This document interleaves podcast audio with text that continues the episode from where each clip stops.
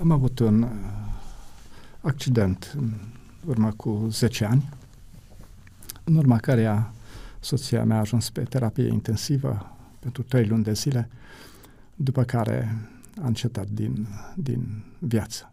Vine pensionarea în curând. Cine va fi noul director al editurii Viaței Sănătate? Am sunat pe sora dumneavoastră care ne audă în momentul ăsta. Noi înregistrăm aici Sărut Mâna, doamna Mia. Bună ziua, bună ziua! Bună, Mia! Suntem ziua în care să ne întâlnim cu toții și cu, cu mea mea, Amin. prima lui soție, de care am fost foarte legată. Nu mi-am dat seama pe moment ce va ieși. Zic, eu am un obicei să asociez numărul cântării, numărul de casă sau anumite numere cu nu, numărul cântărilor. Zic, reține 64 cântarea și atunci mi-am dat seama că erau imnurile vechi. Cântarea 64 era inima mea, de acum ți-o dăruiesc.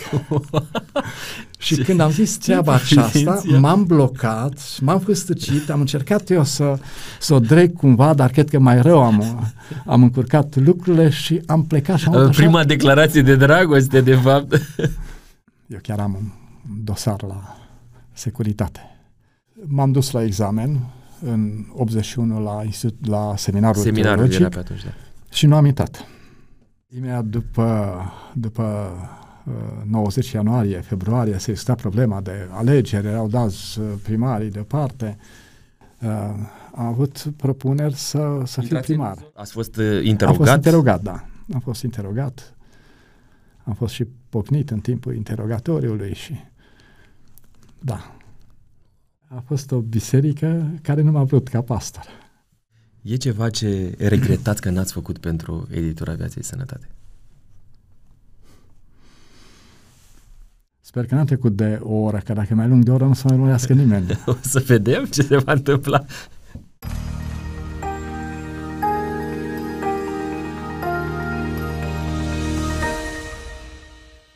Bun regăsit, dragi prieteni! Mă bucur să fim din nou împreună. Sunt Costi, aici la masa autentică de fiecare dată.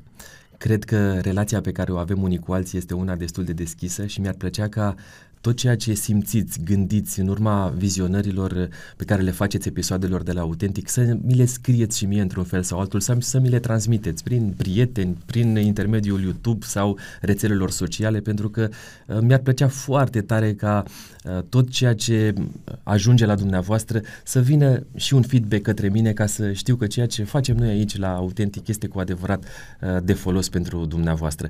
Nu pentru a crește noi ca oameni, ci pentru a lăuda pe Dumnezeu așa cum se cuvine, iar noi să fim smeriți și să ne dăm seama că suntem doar niște unelte în mâna Lui.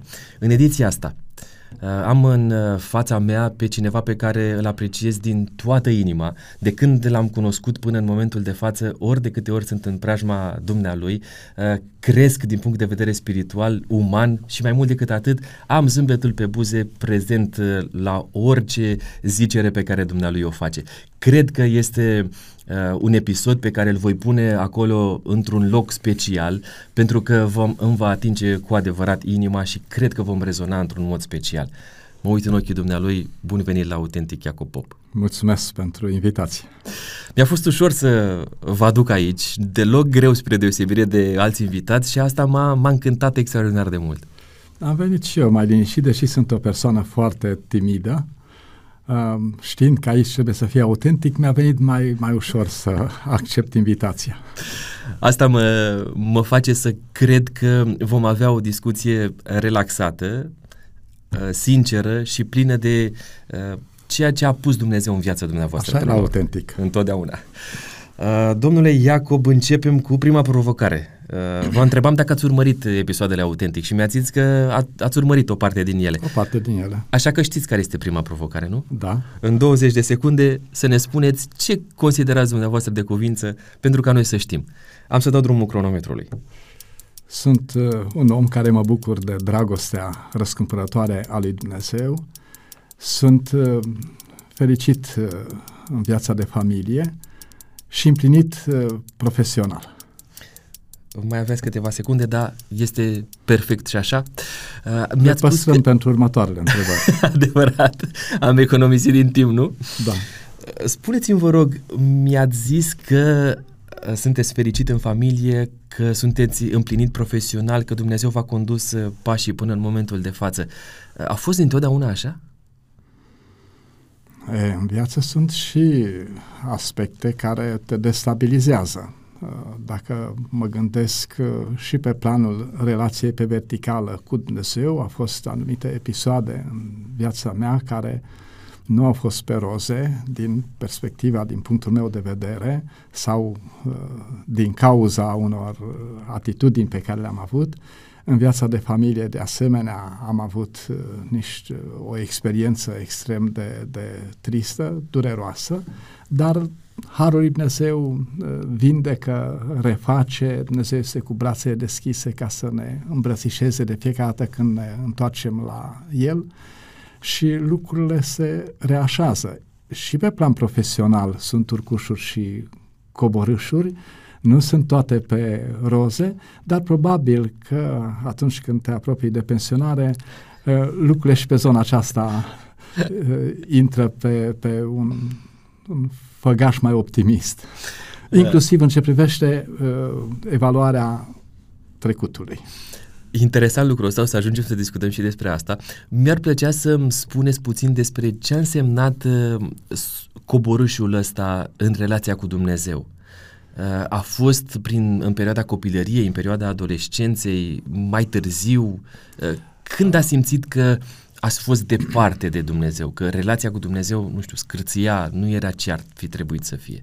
A fost în perioada liceului Eh, atunci eh, a fost o perioadă incertă în ce privește perspectiva relației mele cu Dumnezeu.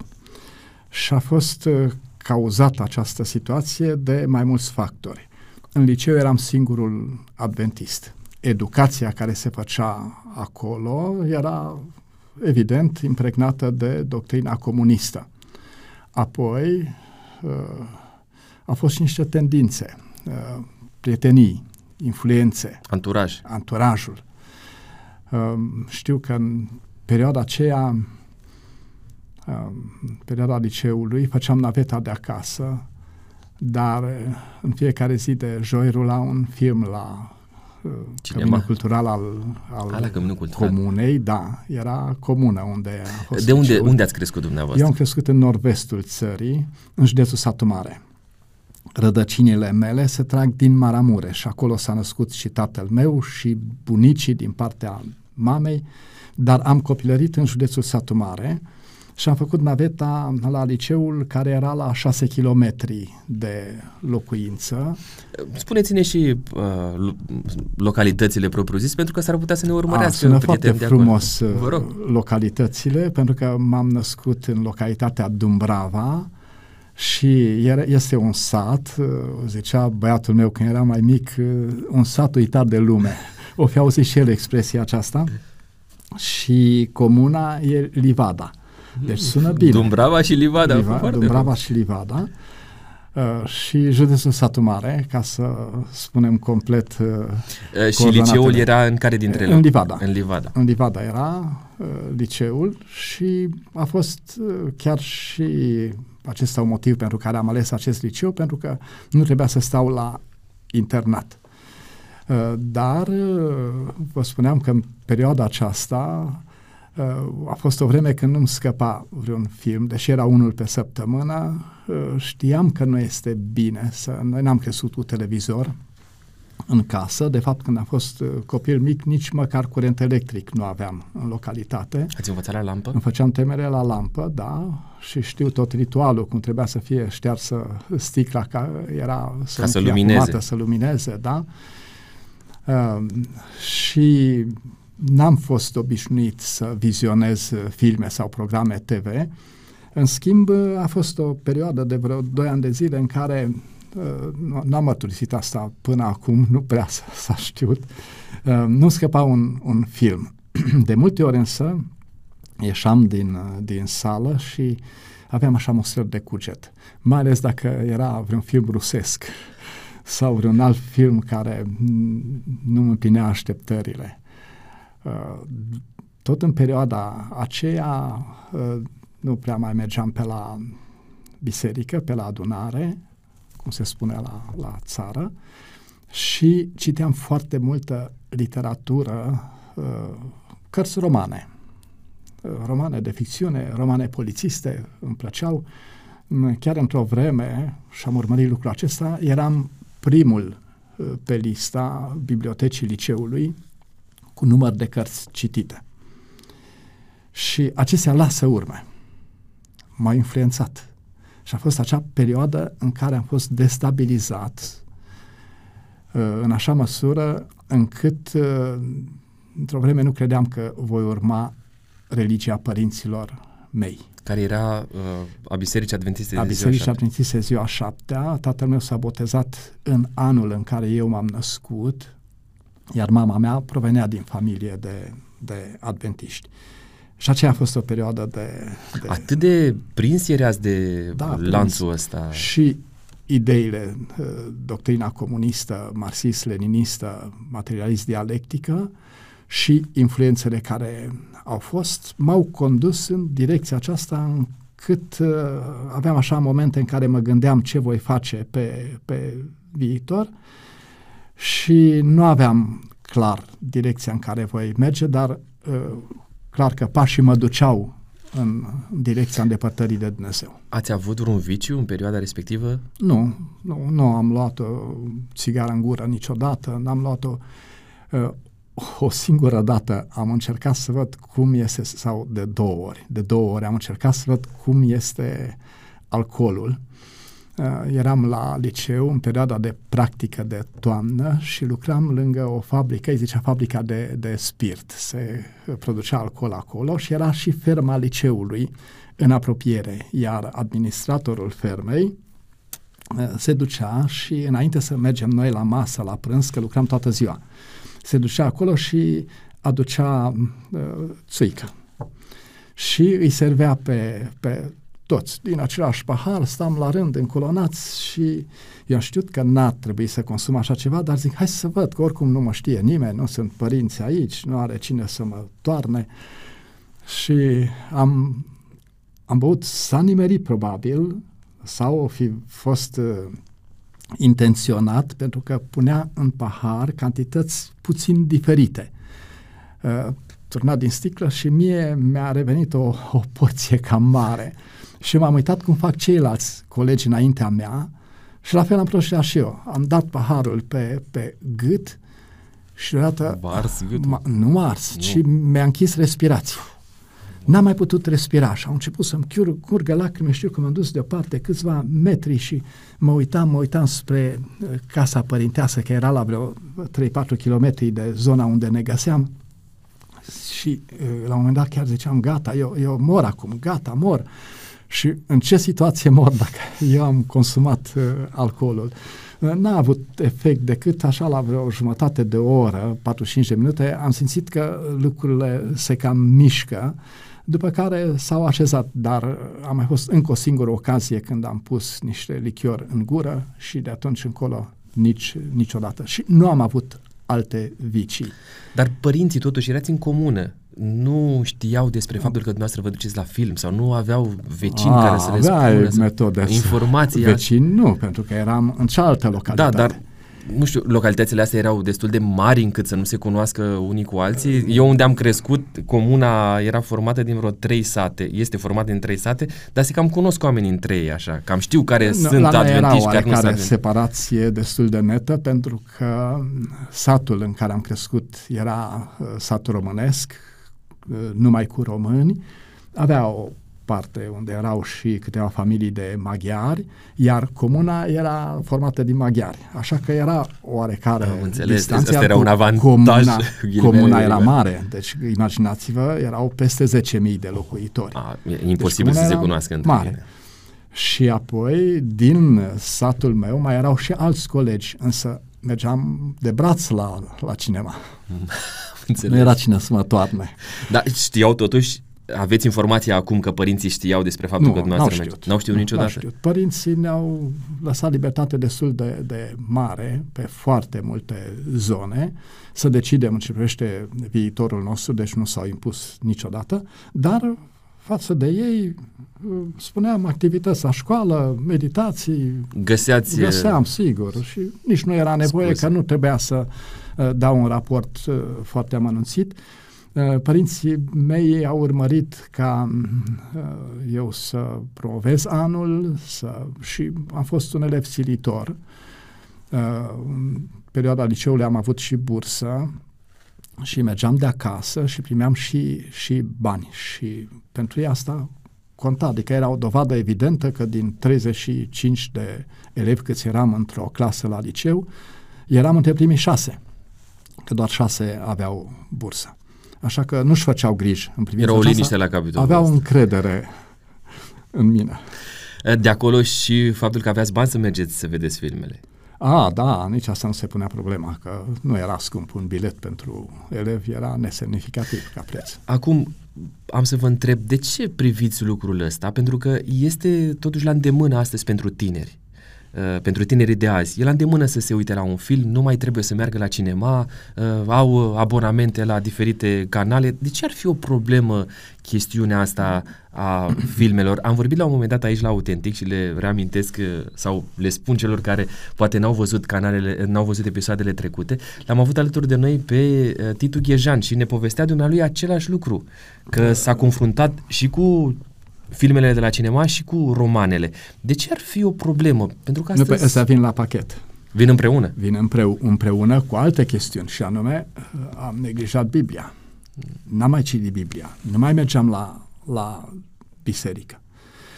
Uh, și orice vezi și orice citești, lasă amprentă pe suflet. Și mai ales în perioada respectivă, când încă nu ți-ai stabilit uh, direcția concretă pentru viața ta. Este o perioadă vulnerabilă și influențele sunt extrem de, de, de puternice și te pot duce într-o parte sau într-alta, mai ales dacă oscilezi. Le-ați simțit? Ați Le-am simțit simțit influențele astea de-a categoric, lungul timpului? Da. Le-am simțit aceste influențe și uh, aș zice chiar mai mult. Lasă urme pe termen lung. Și după ce tu ai luat decizia să stai lângă Dumnezeu, ceea ce ai citit în perioada respectivă, când erai cu sufletul ca și un burete să absorbi cam tot ceea ce uh, intră, lasă urme. Copilăria, cum v-a fost până la adolescență? Uh, a fost, câți uh, frați aveți dumneavoastră? Uh, interesant, am crescut patru în familie, uh, doi frați, două surori, eu sunt al treilea, uh, cu diferență foarte mici de vârstă. Când sora mea mai mare a împlinit trei ani, exact în ziua când a împlinit trei ani, m-am născut eu. Și între noi mai este un frate, fratele meu mai mare. Și după mine s-a mai născut uh, o fată la patru ani și jumătate și apoi, uh, târziu de tot, uh, când aveam eu 20 și unul de ani, s-a mai născut un, Oh, un un frate. frate, da.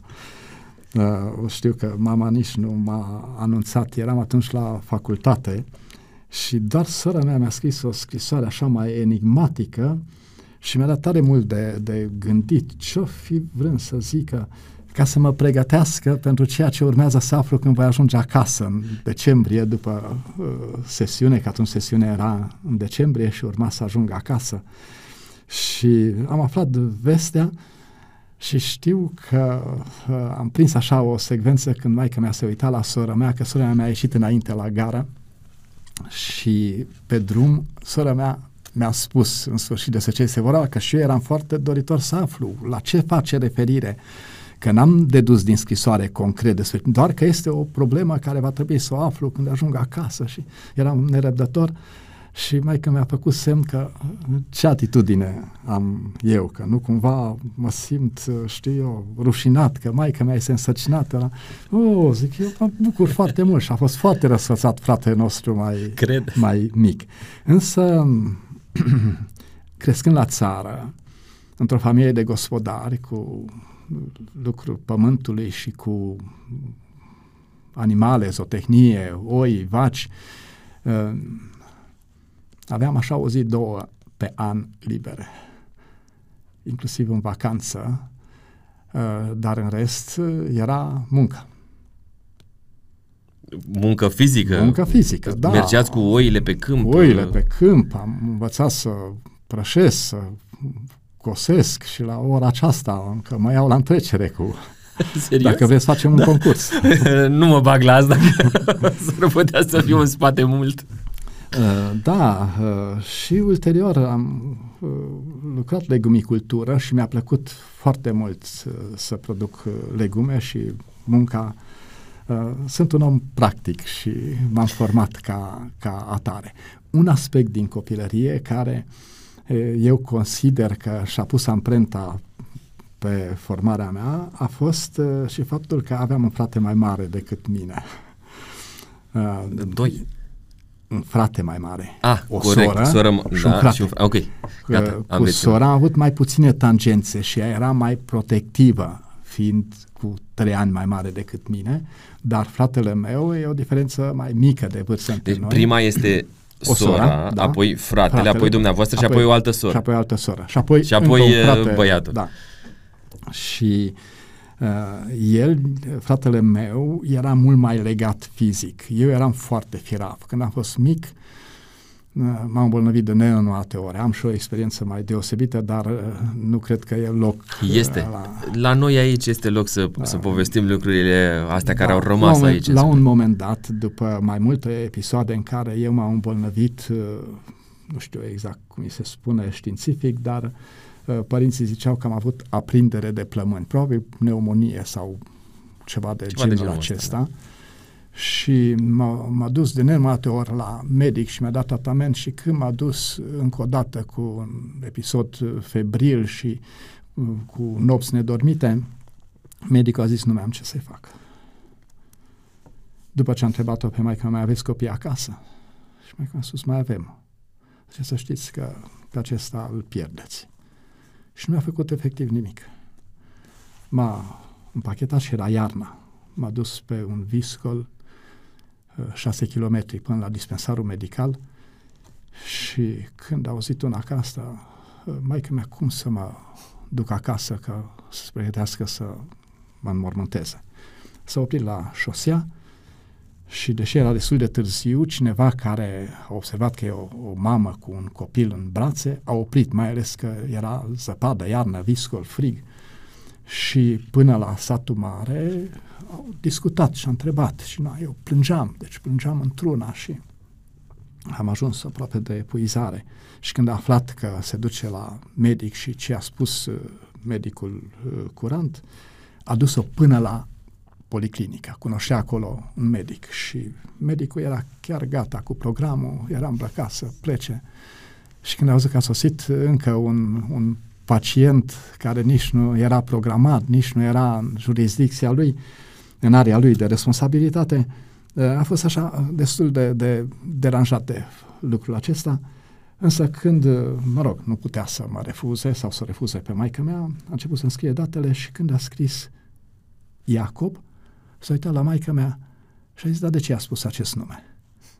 Și maica mea a zis, pentru că e nume biblic. A, crezi în Biblie? Da, zice, noi suntem practicanți, suntem adventiști. O, oh, păi zice, și eu țin sâmbătă. Era medic evreu. Și deodată s-a înseninat și s-a raportat altfel la, la cazul care îl avea în față, m-a consultat și a zis, fac om din el mi-a dat uh, o injecție atunci pe loc, mi-a dat un tratament injectabil și a avut dreptate. Aveți dovada în față. Wow. Mă, știți, mă rog, v-a povestit mama ce, ce vârstă aveați atunci? Uh, păi eram sub 2 ani. Sub 2 ani. Sub 2 ani aveam, da. Și până atunci nu mai știu exact, n-aș vrea să greșesc, dar de vreo 8-9 ore am avut uh, situația aceasta care a recidivat. Și eram constituție firavă.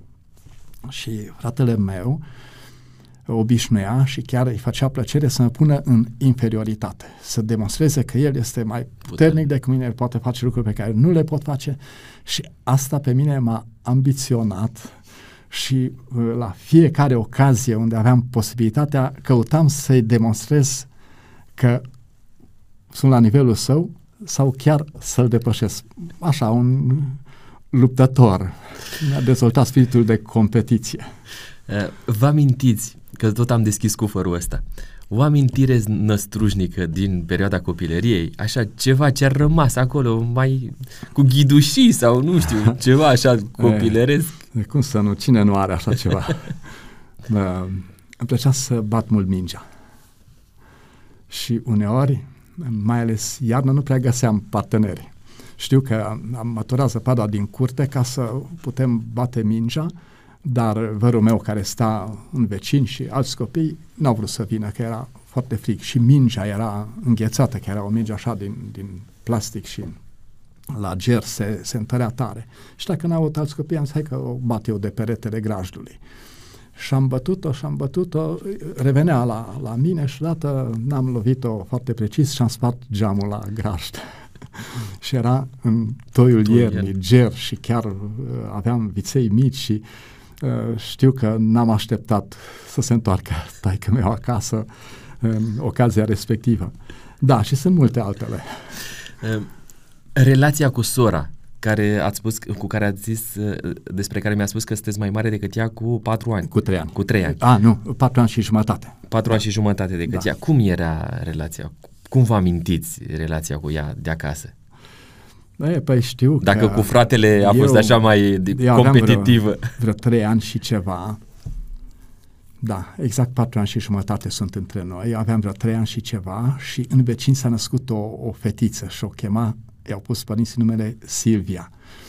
Și eu am fost uh, la vârsta aceea așa de, de impresionat și um, mai ales că Silvia avea un frate de seamă cu mine, ne duceam așa pe, pe câmp și potrivit cu ceea ce înțelegeam la data respectivă și ce mi s-a spus, am văzut că au venit berzele, era așa prin luna aprilie, și mă uitam după berze și strigam, Barză, adune și nouă Silviucă. și la un an am avut pe, sora, pe sora mea. V-a ascultat rugăciunea. Iar fiind eu mai mic din familie, mi-a revenit responsabilitatea să am grijă de, de ea, ceilalți au primit responsabilități mai mari.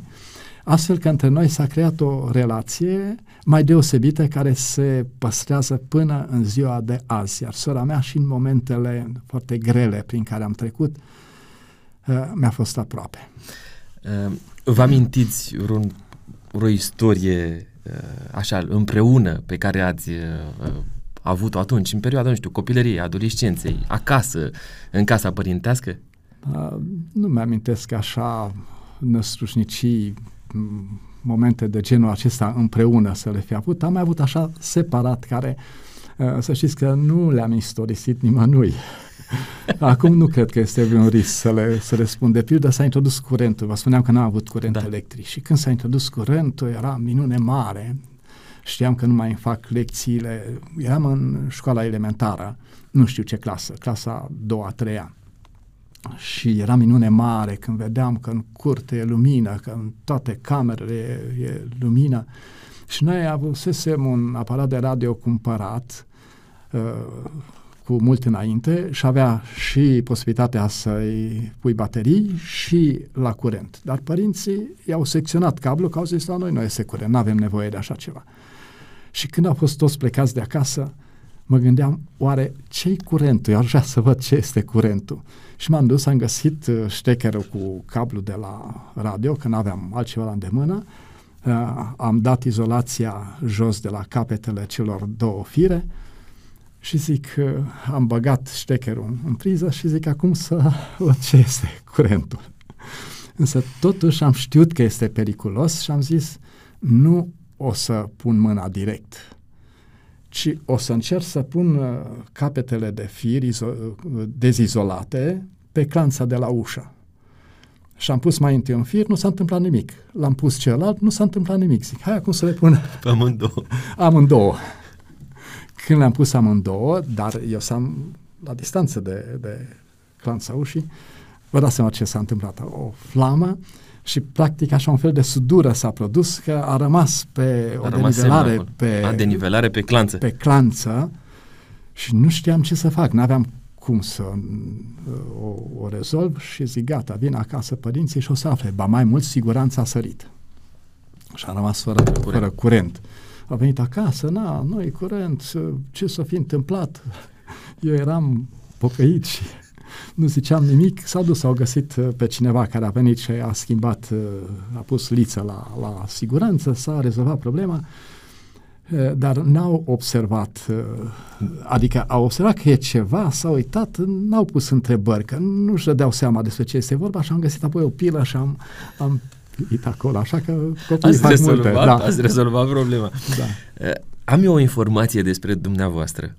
Cum că n-ați prea fost dorit atunci când v-ați, când v-ați născut? Pentru că erați foarte apropiați așa și cumva ați venit într-un uh, context... Da, uh, părinții mei n-au avut posibilități materiale deosebite, iar uh, locuiau la părinții tatălui meu, unde mai locuia în aceeași casă un frate mai mare care fusese căsătorit cu câțiva ani mai înainte și avea deja doi sau trei copii și părinților mei le-a revenit o cameră așa mai în spate, atât aveau. Și aveau deja doi copii. Au început să construiască o casă, dar posibilitățile financiare erau limitate și mergeau în ritmul în care era posibil să, să meargă. Și vă dați seama, cu doi copii, sora mea născută, uh, așa cum vă spuneam, cu trei ani înaintea mea, dar la un an și trei luni s-a născut fratele meu. Și la un an și nouă luni de la fratele meu Ați venit dumneavoastră. A venit eu. Păi în trei ani, trei copii, vă dați seama. Uh, dar mulțumesc Dumnezeu că m-am născut și părinții mei sunt, au fost cu temere de Dumnezeu și uh, n-au luat alte măsuri. Uh, relația cu sora dumneavoastră spuneți că a fost una așa de suflet și da. apropiată. O primă surpriză pe care vă fac este că în ocazia asta mi-ar plăcea să văd dacă cumva ceea ce ne-ați povestit dumneavoastră este adevărat. Așa că am sunat-o pe... Nu, nu suntem la autentic? Suntem la autentic, este adevărat. Am sunat-o pe sora dumneavoastră care ne audă în momentul ăsta. Noi înregistrăm aici Sor Mâna, doamna Mia. Bună ziua, bună ziua! Bună Mia! Bună! Te salut și eu. Dacă, dacă trebuie să-mi pui ceva întrebări, aș vrea să fie întrebări ușoare. Ok, mai vedem? Poți ce ai de plătit? Să vedem cum, uh, cum s-a comportat uh, uh, domnul Iacob cu dumneavoastră atunci când erați copii. Ne-a spus că a fost un tip așa destul de năstrușnic. Cum îl, cum îl vedeați dumneavoastră așa ca o soră mai mică pe dumnealui atunci când, nu știu, avea 10 ani, 11, 12? Da, era, era năstrușnic, are el dreptate. Cât mă privește, am fost apropiată de el, pentru că era fratele dinaintea mea imediat și se juca foarte mult cu mine. Mă plimba cu roaba, spre exemplu, mă urca în roabă și mă ducea prin grădină, am mai avut și accidente, mă ducea cu bicicleta, Într-o vreme a fost fotbalist, era puțin mai mare, cred. Era Atunci când a spart, și, a spart și geamul grajdului, nu? Îi plăcea Așa, să bată mingea. Era, era portar și eu îl antrenam. Trebuia să îi trag la poartă ca să se antreneze, să fie bun când se prezintă la echipă acolo. Wow, adevărul e că eu le-am întrebat pe dumneavoastră dacă și amintește vreo năzbutie da, pe care ați făcut-o împreună și acum i-ați adus dumneavoastră aminte. Da, Uh, era un, uh, un copil totuși ascultător de părinți sau atunci când venea vorba de relația cu părinții vă scotea pe dumneavoastră în, în față, mai ales când făcea vreo, vreo năzbâtie din asta? Nu, nu, era, era ascultător, aveau divergențe băieți între ei, pentru că era apropiat de fratele mai mare, ei mai aveau lupte. Îmi amintesc că se băteau și dacă eu le luam apărarea. Nu cred că le luam apărarea, că erau mustrați și pedepsiți, plângeam și eu și eram pedepsită și eu. De ce plâng? Să nu plâng, să las să fie pedepsiți. Deci, între ei erau lupte, dar el era un copil ascultător.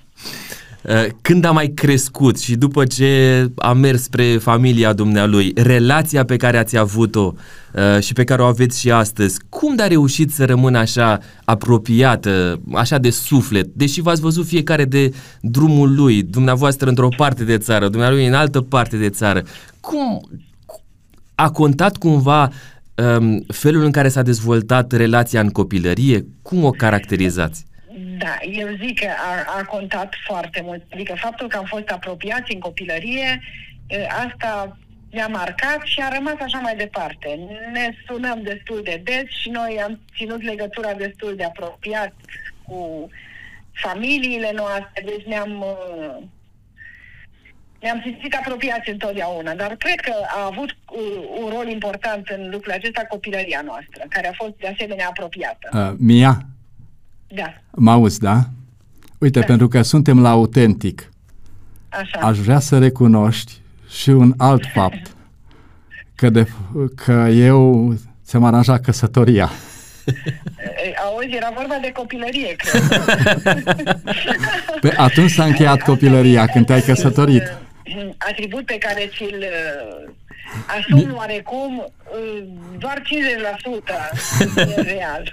Doar 50%. Uh, oricum, ce m-a marcat pe mine, când soțul meu mi-a spus că l-a întrebat pe Iacob dacă ce părere are el despre mine, și declarația pe care Iacob a făcut-o, mie mi-a rămas în minte. Așa a spus că ar vrea să aibă o soție ca și mine. Și asta m-a bucurat mult. Wow, da, e foarte, foarte personal așa și emoționant. Foarte emoționant. Dar o să aflăm, uh, ne promiteți acum că sunteți la Autentic, o să aflăm mai multe detalii despre uh, viața dumneavoastră și a domnului Beni, soțul dumneavoastră. Ne promiteți? Păi, promit. Bun, așa e la autentic. Până atunci însă aș vrea să-ți corectez uh, percepția aceasta legat de doar 50% aportul meu. A fost mai mult un pic. E reală, să știi. E reală. Așa e între frați. Întotdeauna va fi așa. Mulțumim. Conturi nereglate, oarecum. Adevărat. Nici o problemă că o să stați la masă unul cu altul și atunci o să rezolvați uh, problema asta. Așa, așa. Um, doamna Mia, da.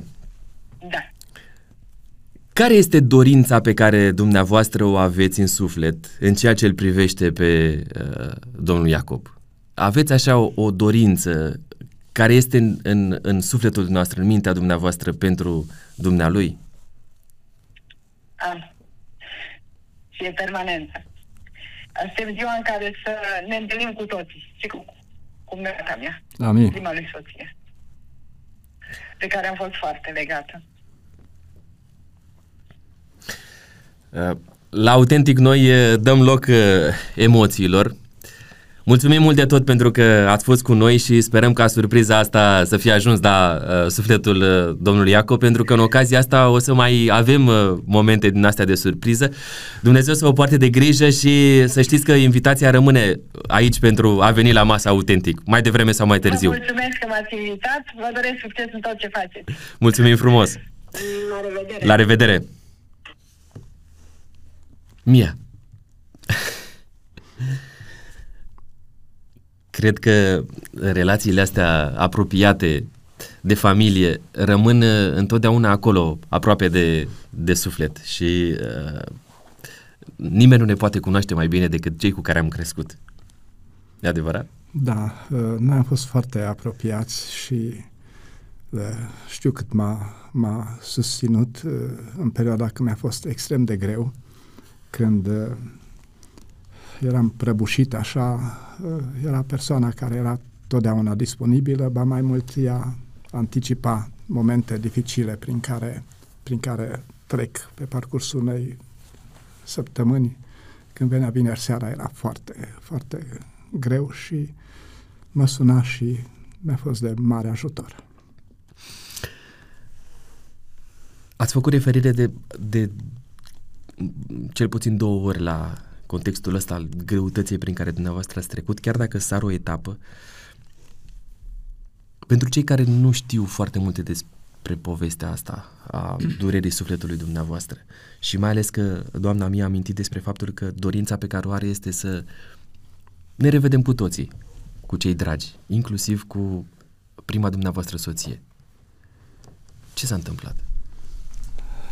Am avut un accident în urmă cu 10 ani, în urma căreia soția mea a ajuns pe terapie intensivă pentru 3 luni de zile, după care a încetat din, din viață. Iar accidentul a fost uh, exact uh, când împlineam un anumit număr de ani, 29, de la uh, nunta pe care am avut-o. Da. A fost uh, un moment greu, dificil. Și au fost mulți alții alături de, de mine și de băiatul meu și le sunt profund recunoscător. Uh, chiar și colegii de la editură m-au susținut în perioada respectivă. Acum viața mea s-a reașezat și mulțumesc lui Dumnezeu că am o soție acum care mă susține, mă înțelege.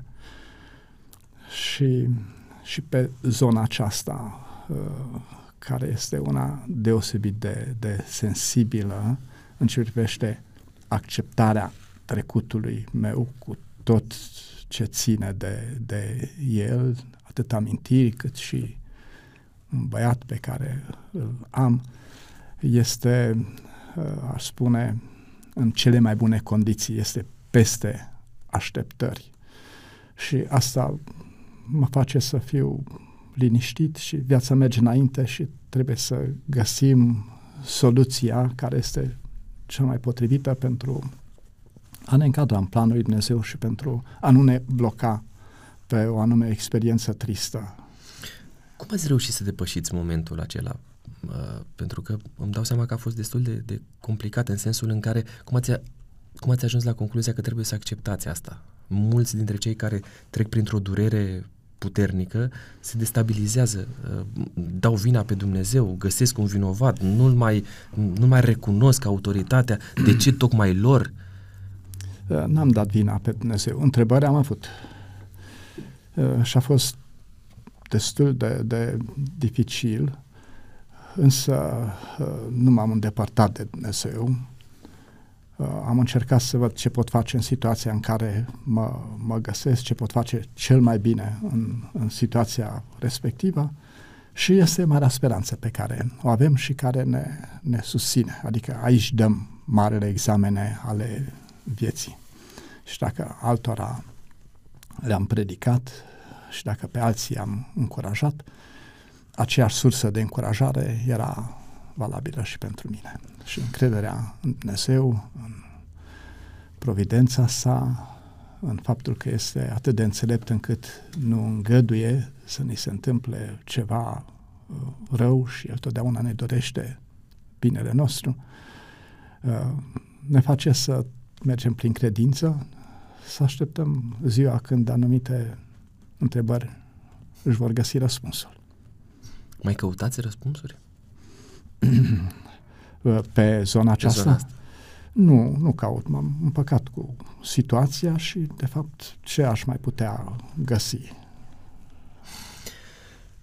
Când uh, toți suntem în zona asta, mi-ar plăcea să ne spuneți cum ați cunoscut-o pe soția dumneavoastră și cum a început uh, relația? Erați tânăr pe prima soție. Prima soție. Uh, erați uh, tânăr la liceu, la facultate, mai târziu. A, mai Cum târziu. v-ați intersectat? Mai târziu. Uh, ar fi multe episoade care probabil că ar fi necesar să fie prezentate ca să înțelegeți anumite afirmații care le fac, dar nu vreau să... Uh, Când simțiți nevoia să ne dați un detaliu, faceți-o. Nu este neapărat necesar. Uh, aveam deja 25 de ani. Și a 25 de ani am zis, gata, trebuie să mă căsătoresc. A venit vremea și voi căuta o fată. Mi-am stabilit principiile cu mult timp înainte. am avut uh, tot în perioada liceului o discuție cu pastorul meu care uh, mi-a rămas uh, adânc întipărită în minte și anume a zis că între timp eu am revenit din perioada aceea de, de vale Uh, am revenit și l-am apreciat foarte mult pe pastorul pe care îl aveam la data respectivă, care a slujit 10 ani. Între, între perioada când eu am avut 10 ani și până am împlinit 20 de ani. A fost pastor. V-a văzut și sus, v-a văzut și... Nu știu în ce măsură m-a văzut și cât a știut el, din ce era în mintea mea sau ce mai făceam eu. Uh, joi după amiază. Dar cert este că având orientarea aceasta că aș vrea să, să devin pastor, mi-a zis o soție este foarte importantă pentru un pastor și lucrarea sa. Îl poate ajuta sau îl poate împiedica și coborâ în eficiență în ce privește lucrarea aceasta. Și mi-a spus și experiența lui că s-a rugat pentru soția lui și a fost un subiect de rugăciune pentru mine, vreme delungată, nu constant în fiecare zi, dar era un subiect de rugăciune. Și uh, a fost foarte interesant că am avut un vis și am visat-o pe soția mea fără să o cunosc cu câțiva ani înainte de a o cunoaște.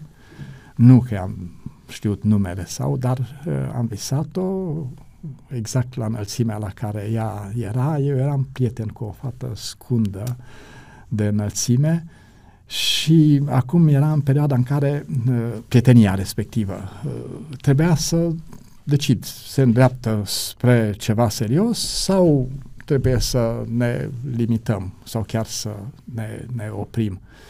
Și atunci m-am rugat mai serios și într-o noapte am avut un vis. Și am zis că fata aceasta era lângă mine, dar deodată ea a plecat și lângă mine a apărut o altă fată. Era mai înaltă și era îmbrăcată în rochie de mireasă. Și m-a luat de braț și mergeam și ne-am dus până la biserică în fața pastorului și interesant că pastorul pe care l-am visat a fost chiar pastorul care a dat binecuvântarea la căsătorie. Dar eu n-am văzut-o la față. Am știut însă un amănunt că este din Borșa.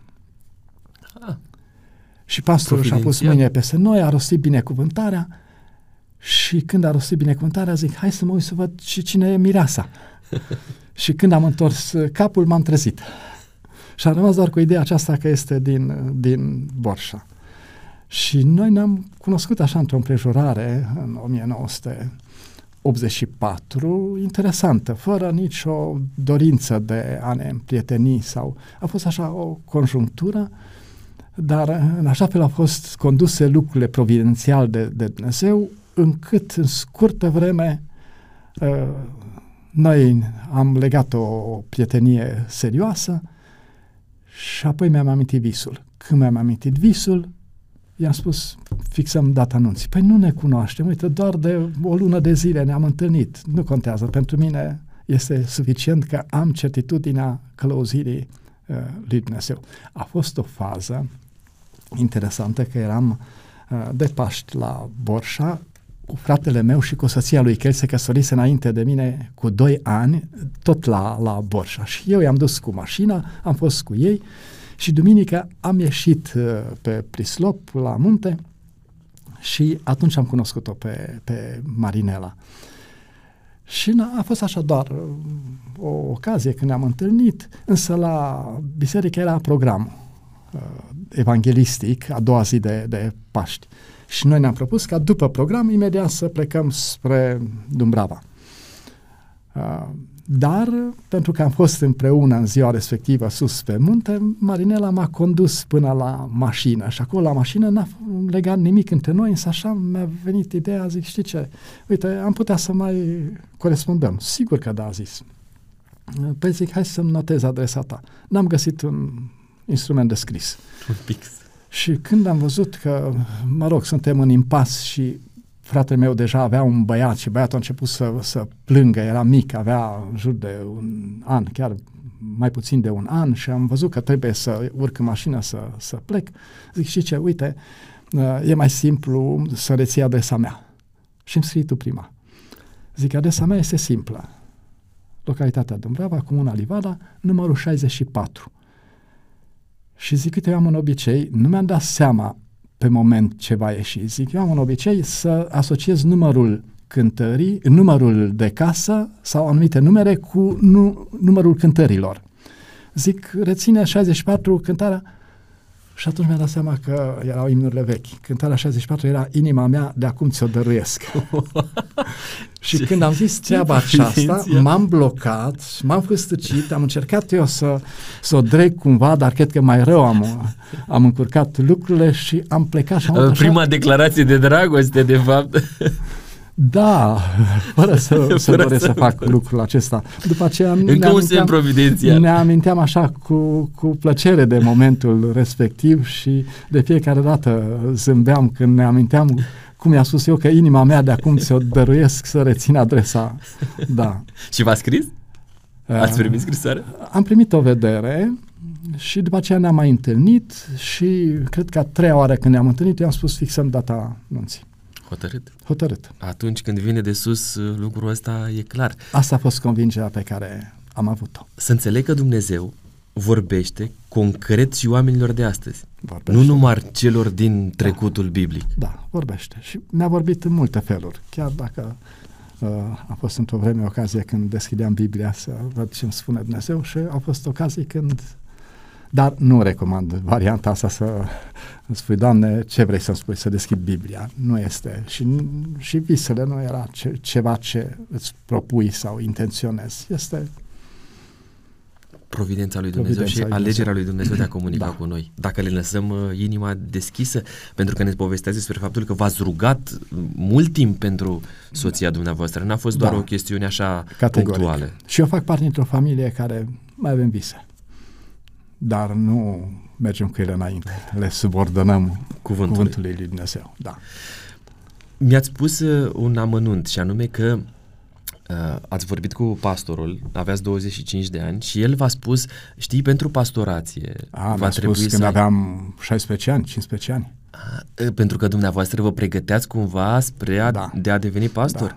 Da. Sigur. Uh, și cum s-a întâmplat trecerea asta? Că erați totuși adolescent uh, dinspre na, provocările pe care le-am amintit mai devreme și uh, cumva dragostea față de Biblie și slujirea lui Dumnezeu. Tot mai mulți factori, dar unul care a fost decisiv a fost momentul în care uh, un unchi al meu, soț al sorei mamei mele, uh, locuia nu departe de localitatea noastră și sâmbătă mai venea pe la, pe la noi. Și eu cred că el a observat că la mine s-a cam dus plăcerea de a citi Biblia și am alte orientări și mi-a spus, mai voi acolo la școală învățați că omul e din maimuță și așa mai departe. De ce nu ai vrea să citești? Uh, am eu o carte bună. La data respectivă nu erau atât de disponibile cărțile cum sunt azi și mai ales aceste cărți. Și mi-a recomandat, știind că eu sunt uh, un cititor avid, mi-a recomandat cartea aceasta și nu m-am speriat de ea. Vedeți cât de voluminoasă este. Pentru că eu o carte de 3-400 de pagini o citeam în două zile. Se întâmpla ca uneori uh, să nu dorm toată noaptea până dimineața Ca să terminați cartea. ca să termin cartea, mai ales dacă era una care te prindea, era cu suspans. Nu o puteam lăsa din, din mână și nu dormeam deloc niciun minut în, în noaptea respectivă. Și mi-a dat cartea aceasta, Patriarhi și Profeți. Și aici, deodată am găsit răspuns la multe întrebări și dileme pe care le aveam cu privire la uh, existența lui Dumnezeu, la faptul că noi suntem creați, uh, răspunsul cu privire la teoriile care se predau la liceu și erau susținute pe scară largă la momentul respectiv. Și atunci a fost un moment uh, hotărător pentru mine și am zis, gata, eu trec de partea lui Dumnezeu. Ce putere poate să aibă o carte? Da. Incredibil. Adică prin aceea sursă prin care au venit și influențele negative, prin aceea sursă Dumnezeu s-a îngrijit să vină și răspunsul la întrebări și atunci, Știți că zice un proverb, cui pe cui se scoate.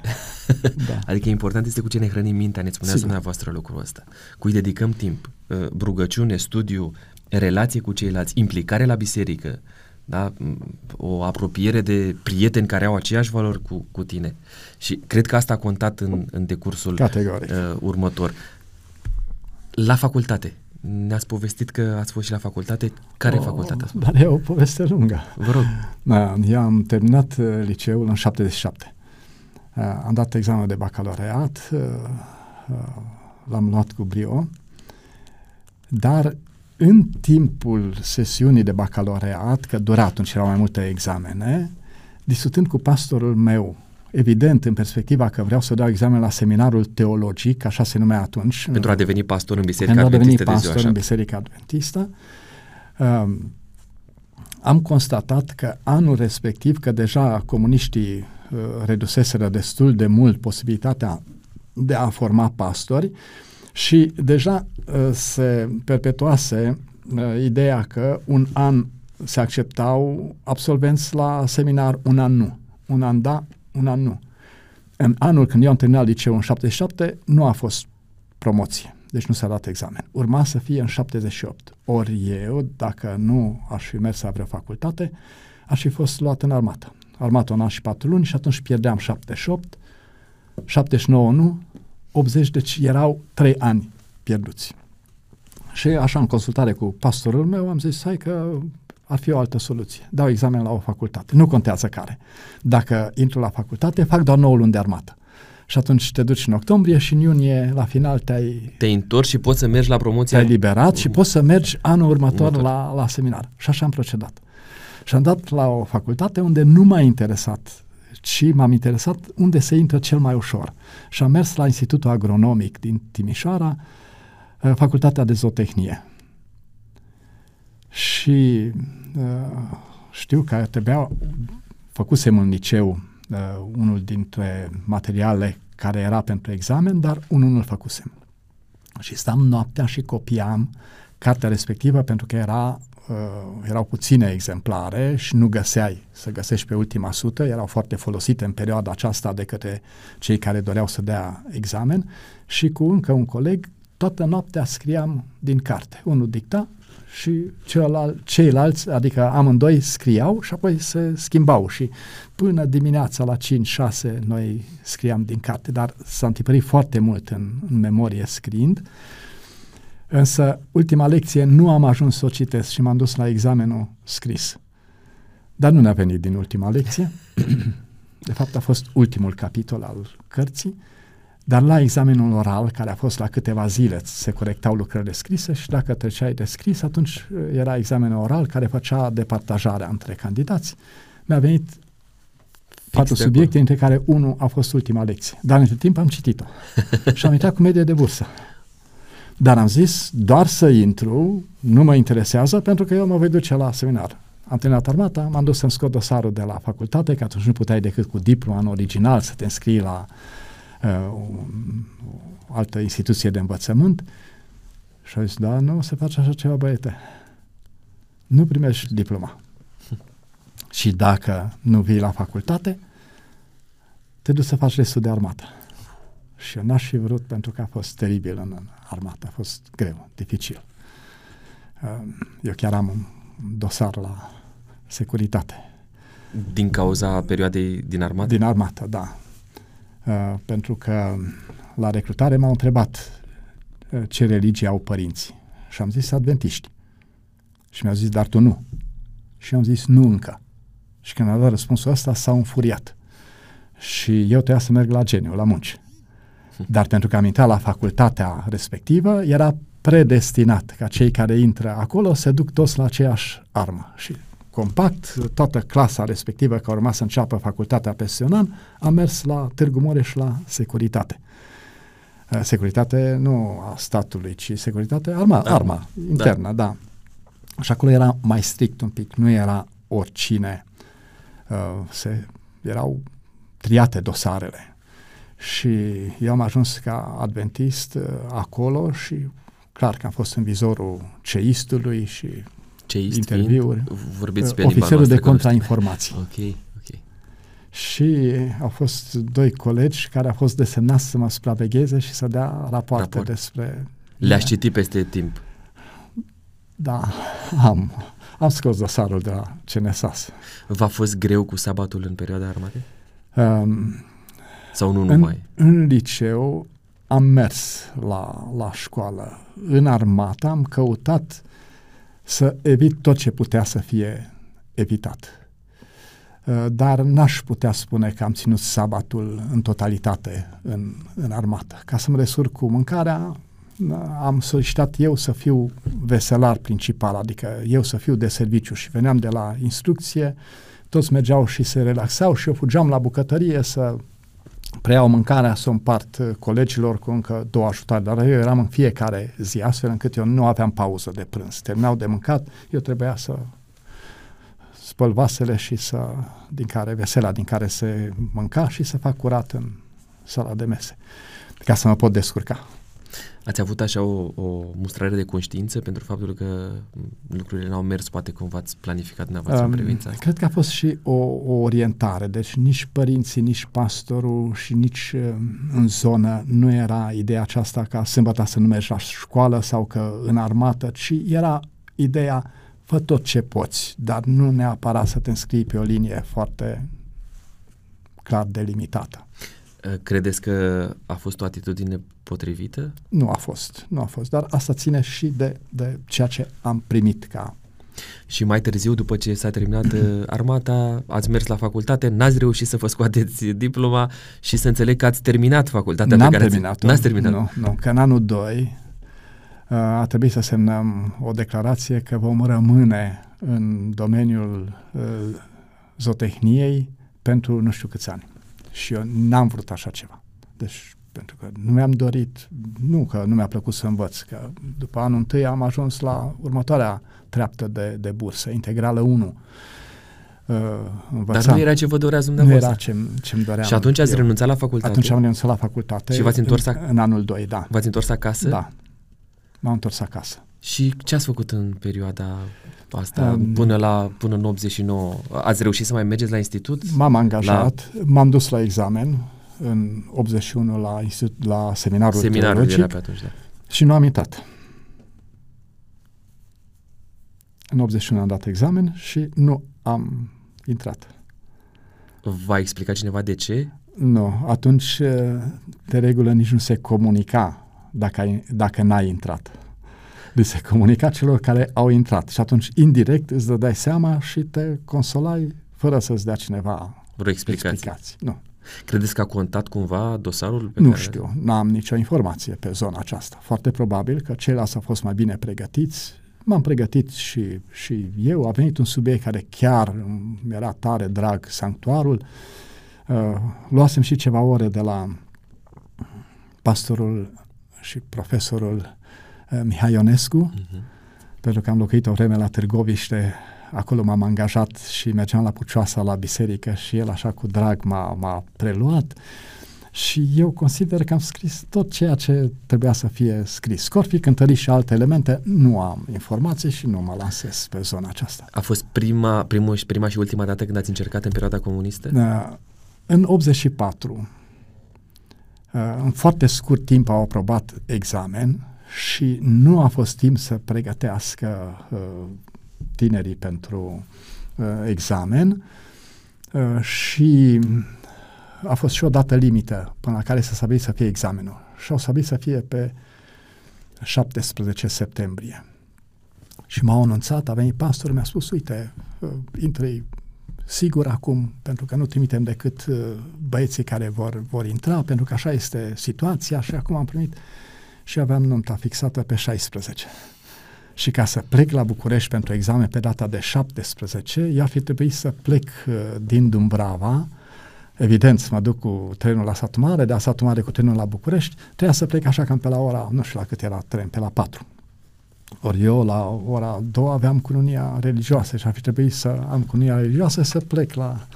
și n-am plecat. Am aflat asta ulterior, cineva care a intrat din conferință a ajuns pastor, a ajuns uh, în biserica mea într-o sabat și a zis, măi, de mult am vrut să te cunosc. Păi de ce? Păi de ce eu am știut de numele tău când am dat examen la seminar, pentru că mi s-a spus, dacă vine Pop Iacob, atunci tu nu intri. Dar dacă nu vine, tu, tu intri. Zice, i-am uitat pentru că nu ai venit tu. Ați ajutat totuși pe cineva. am lăsat locul liber, n-a zice că am ajutat.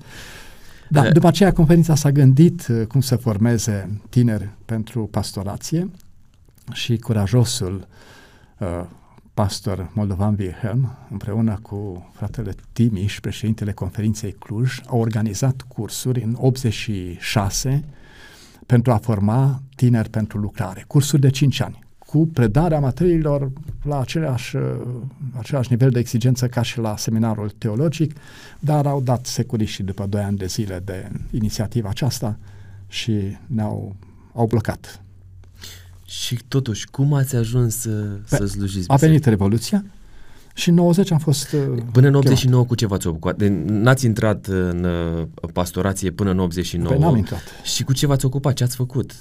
Ce meserie ați avut? Cum v-ați câștigat pâinea? Aveați da. un copil? Ciprian s-a născut A, în perioada... S-a născut în 89. A, chiar în 89? În, în 89 s-a născut uh, el, uh, la început de an. Și v-ați căsătorit în ce an? 84. În 84. 84.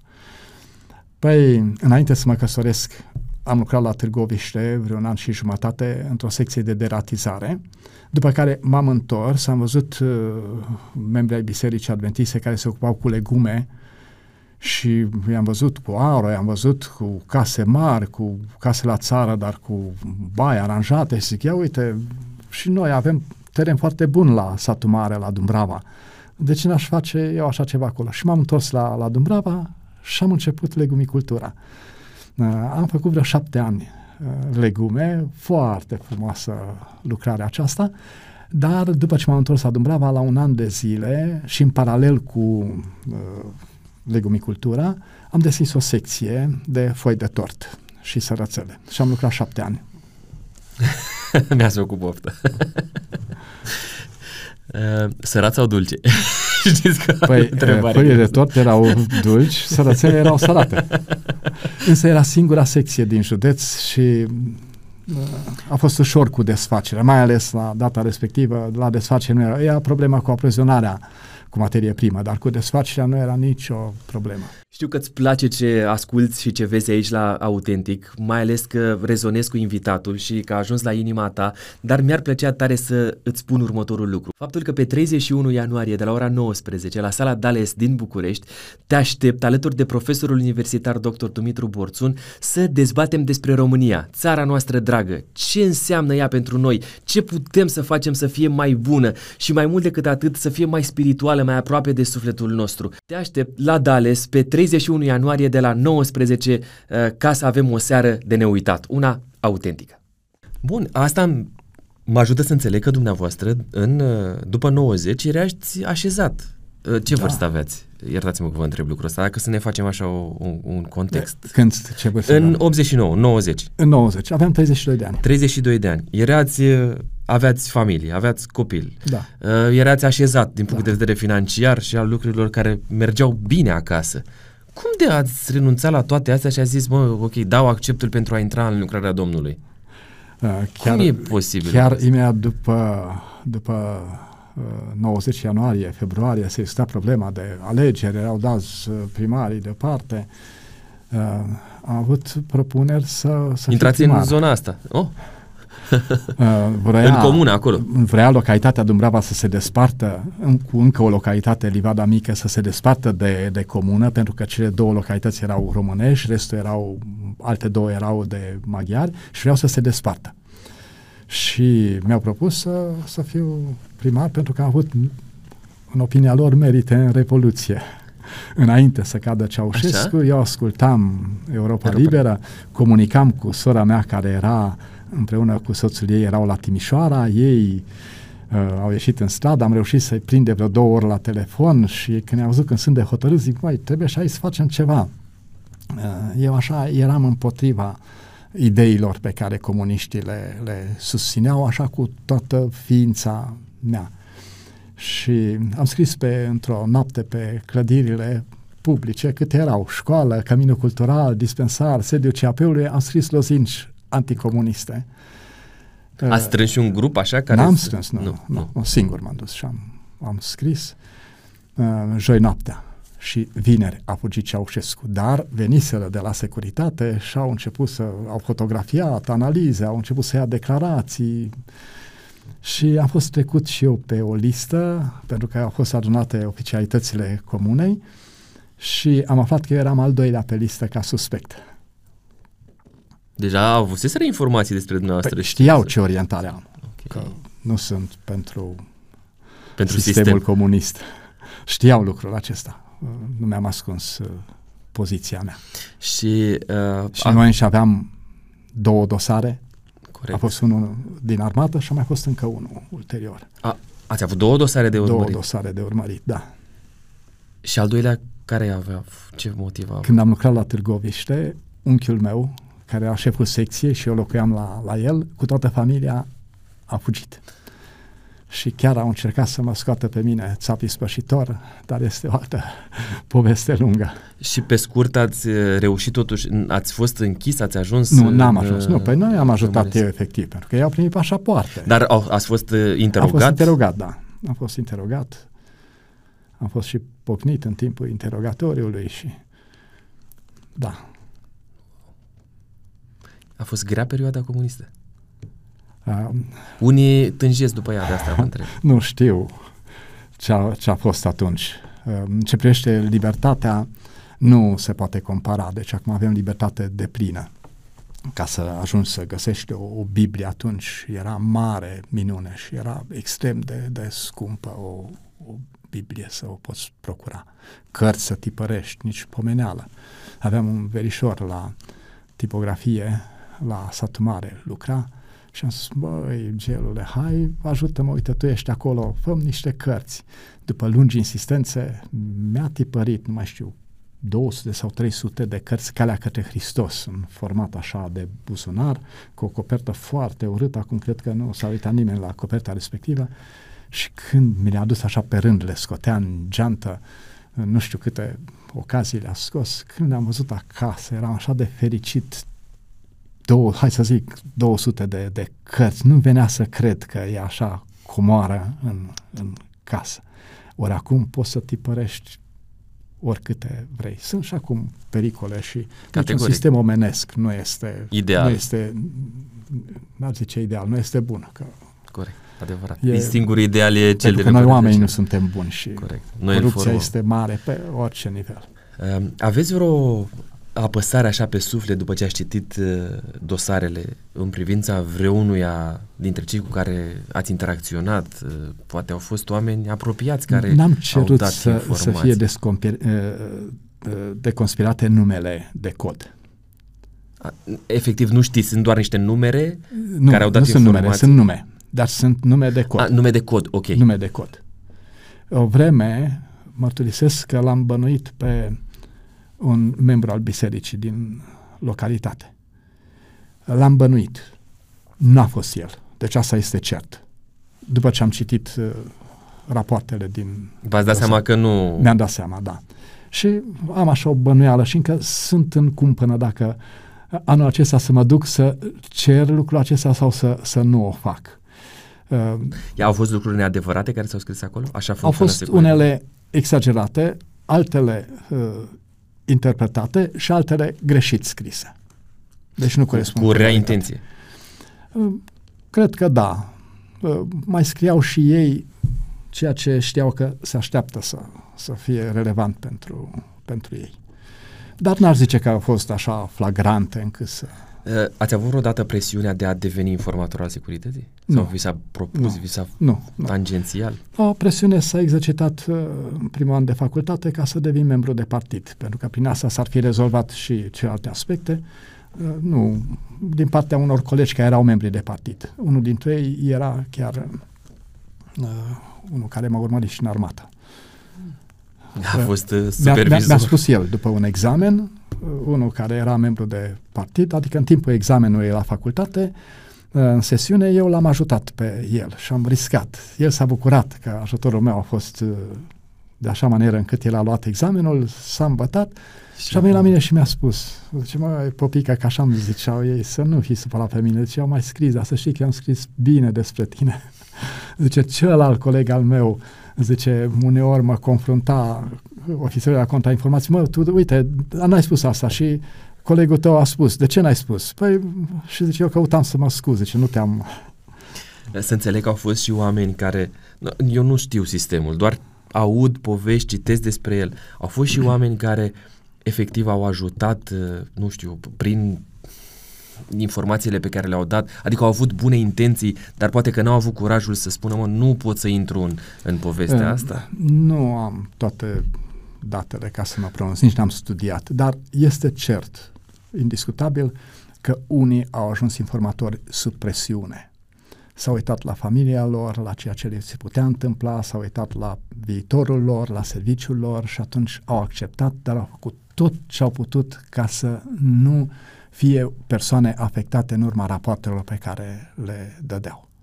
Au fost alții care au acceptat și au fost docili și au fost alții care s-au oferit. Ăștia sunt, într-adevăr, de, de condamnat, încercând să obțină anumite favoruri în urma serviciilor pe care ei le, le prestau pentru securitate. Vi s-a propus să deveniți primar? Ați zis nu, ați zis nu e pentru mine? Am, sau? fost, uh, am fost la vreo două ședințe pentru că s-a întâlnit frontul salvării naționale și atmosfera a fost de așa manieră încât mi-a zis nu este locul meu aici, nu asta îmi doresc și nu, nu m-a tentat, deci nu. Erați totuși bine din toate punctele de vedere și ați, a venit propunerea la un moment dat să intrați în lucrarea da, Domnului. era visul vieții mele, nu a fost greu să... Nu v-a fost greu? Nu, Asta nu zic. a fost greu, nu, nu. A fost chiar foarte ușor bă, cu soția. Am avut dinainte înțelegere pe zona aceasta. Noi n-am pus problema niciodată dacă să ne mutăm dintr-un loc în altul să facem vreo problemă. Nu, unde ne cheamă Dumnezeu, ne-a pus la dispoziția lucrării, asta nu se mai discută. Uh, A fost mai greu după ce am început. După ce am început. Uh, Pastorația este altceva decât se vede de la distanță. De ce spuneți asta? Pentru că așa este. Așa am perceput. La eu. ce vă gândiți în mod concret? Că, m, știți, acum noi suntem și vulnerabili cumva, sau încercăm să, să spunem ce este și în sufletul nostru cât putem. Pentru că astăzi pastorația de unii este blamată cu uș- cuvinte da. foarte ușoare, mai ales în spatele unei tastaturi pe diferite, uh, nu știu, platforme. Este ușor să scrii despre pastori și despre pastorație. De ce spuneți că nu este ușoară pastorația? Așa pare. Da, eu eram zugrăvită de obișnuit unii. cu efortul. Uh, Vă mărturisesc că atunci când am mers în armată, am văzut pe unii că se prăbușau, că nu mai puteau. Pentru mine mi se părea că este ceva absolut normal. Dacă eu am, am muncit și nu munceam 8 ore, ci lucram așa cum se lucrează la țară și în agricultură, zi lumină și n-a fost nicio problemă și nu efortul a fost problematic. Lucru cu oamenii nu este ușor. Și atunci simți și o responsabilitate care te, te apasă, te poate copleși. În altă ordine de idei, a fost imediat după Revoluție când s-au deschis foarte multe posibilități. Imaginați-vă că eu am luat un district cu patru biserici și la un an de zile aveam deja nouă biserici. Și erau activități, erau activități evanghelistice, erau biserici care se, se construiau. Eu aș putea să spun că am fost pastor constructor. Câte biserici am avut chiar uh, o mutare pe care a gândit-o conferința uh, a contat foarte mult ideea că eu m-am ocupat de alte construcții și de aceea sau așa, faptul acesta a contat în economia deciziei. Și aveam și câte două șantiere și a fost șantier de care m-am ocupat de la, la Z, de tot ce însemnează De la- coordonarea șantierului. Până la de inaugurare, la să zic. proiect până la inaugurare, procurarea de materiale, meșteri și așa mai departe. Ați făcut o cuantificare a bisericilor pe care le-ați construit? Aveți... Nu le-am numărat, dar sunt câteva, unele renovate, altele construite. A fost uh, mai întâi tabăra de tineret de la Idicel Pădure, a fost prima tabără de tineret a Bisericii Adventiste. Apoi a fost uh, o biserică la Fărăgău, a fost uh, Târgu Mureș Dumneavoastră ați spus... Eu eram, da, am mers acolo în septembrie și pe 5 octombrie a început uh, construcția Construcția. bisericii. A fost mai simplu acolo că era o firmă care a fost angajată, dar tot erau multe aspecte care Inevitabil. trebuia să fie decise și în paralel cu construcția Târgu Mureșului C a fost o comunitate voiniceni aproape de Târgu Mureș unde am fost uh, mai, mult mai implicat, Implicat. cu toate responsabilitățile. Um, este grea lucrarea să privind în urmă. Uh, ați slujit și din perspectiva asta la firul ierbii ca pastor, apoi ați intrat și în zona de administrație, fiind la nivelul conferinței Transilvania Sud, știu Da. bine. Um, după care ați venit spre București, dar o să atingem și uh, zona asta, ca să ne povestiți puțin cum ați ajuns aici la București. Și dacă luați asta ca pe o promovare uh, sau uh, poate are și alte aspecte, dar o să ajungem acolo. Cum priviți dumneavoastră, uitându-vă în urmă și luându-le pe fiecare, slujirea pe care uh, ați adus-o dumneavoastră bisericii? Da, Dumnezeu poartă de grijă. Vă spuneam că uh, mă simțeam așa împovărat. Uh, mai erau și situații între membrii care aș fi vrut să se rezolve și pregăteam câte o predică, o prezentam și mă așteptam ca după predica respectivă deodată problemele să rezolve și să fim ca și în cer. Și îmi dădeam seama că nu se întâmplă lucrul acesta și încercam să rezolv potrivit viziunii mele sau să sugerez anumite soluții și ele erau contestate și trăiești mari dezamăgiri pe, pe zona aceasta. Mai auzeam mustrări, uh, acum sunt foarte vulnerabil. Unele sabate pentru mine erau atât de solicitante încât aveam febră musculară ca după un meci de fotbal și lua și ultima picătură de energie. Ajungeam acasă și nu mai puteam să fac nimic, nici măcar să-mi dau încălțămintea jos. Trebuia să mă întind pe pat și după vreme soția mă întorcea, mă dezbrăcam, da jos uh, pantofii și am zis, mai nu, se poate, așa e imposibil. Sunt alții care se pricep, nu mă pricep eu din cauza asta. Și am vrut să-mi dau demisia. La cât timp după intrarea? Un an, un an și ceva. Și nu se poartă de grijă. A venit fratele Aldea. Pentru vreme scurtă la, la l-ați avut la da, l-am avut la, Autentic la și chiar am amintit episodul că a fost la Reghin și a rămas legat de bisericile Adevărat. respective. Și pentru că încă nu se mutase, venea pe sabat la, la noi cu soția și este o familie deosebită. Și când am văzut cum ia problemele și cum le abordează și eh, am prins și eu curaj și eh, aveam totuși o, o reținere, că am fost în situația de multe ori să mă duc să-mi scriu demisia, să mă întorc cât de liniștită viața am avut eu înainte și dar n-am avut certitudinea că Dumnezeu vrea Vreau să fac asta. lucrul ăsta. Dumneavoastră ați venit în pastorație ca urmare a unei chemări din partea lui Dumnezeu. Da, categoric. A fost certitudine că e chemare din partea lui Dumnezeu, că este voia sa să fiu acolo și când mă duceam să scriu demisia, n-aveam certitudinea că Dumnezeu vrea să ies din Comparându-le, nu luați în calcul uh, editura Viaței Sănătate, poziția de administrator la conferință și pastorația, care a avut satisfacții mai mari pentru dumneavoastră? Um, deci, la început, în pastorație, au fost dificil primii ani. Vă mărturisesc ceva. Când a venit prima evaluare din partea conferinței, deodată pentru mine s-a luminat orizontul. Pentru că am văzut că evaluarea membrilor nu corespundea cu percepția mesajelor care le am primit dinspre ei de-a lungul timpului, pentru că eu am primit numai uh, mesaje din partea celor nemulțumiți de slujirea mea, de predicarea mea, de implicarea mea, de... Dar am văzut că majoritatea bisericii vede altfel lucrurile. Uh, am trăit o experiență foarte interesantă, dar nu e timp să... Este timp. Spune, la timp. noi aici este timp pentru orice. Oricum, cred că a trecut o jumătate de oră. Spune, 15 minute. e, când am mers uh, și am luat primul district în primire, a fost o biserică care nu m-a vrut ca pastor. Wow. Uh, o experiență foarte interesantă, dar eu n-am știut... Dar vă cunoșteau? Sau nu mă cunoșteau. Asta? Nu mă cunoșteau. Bun, uh, și... Mă rog, poate și felul cum arăt eu că nu sunt din categoria oamenilor frumoși și așteptările pe care ei le, le aveau, când m-au văzut, am fost cu secretarul conferinței. Uh, după școala de sabat, au zis, vrem să ne întâlnim. S-au întâlnit. Fără prezența Fără noastră. prezența mea. Da. Și s-a prelungit pauza de la școala de sabat, că acum oamenii își pierdeau răbdarea, că era 11 și jumătate. Și până la urmă, gata, m-au chemat, hai că urcăm la învon.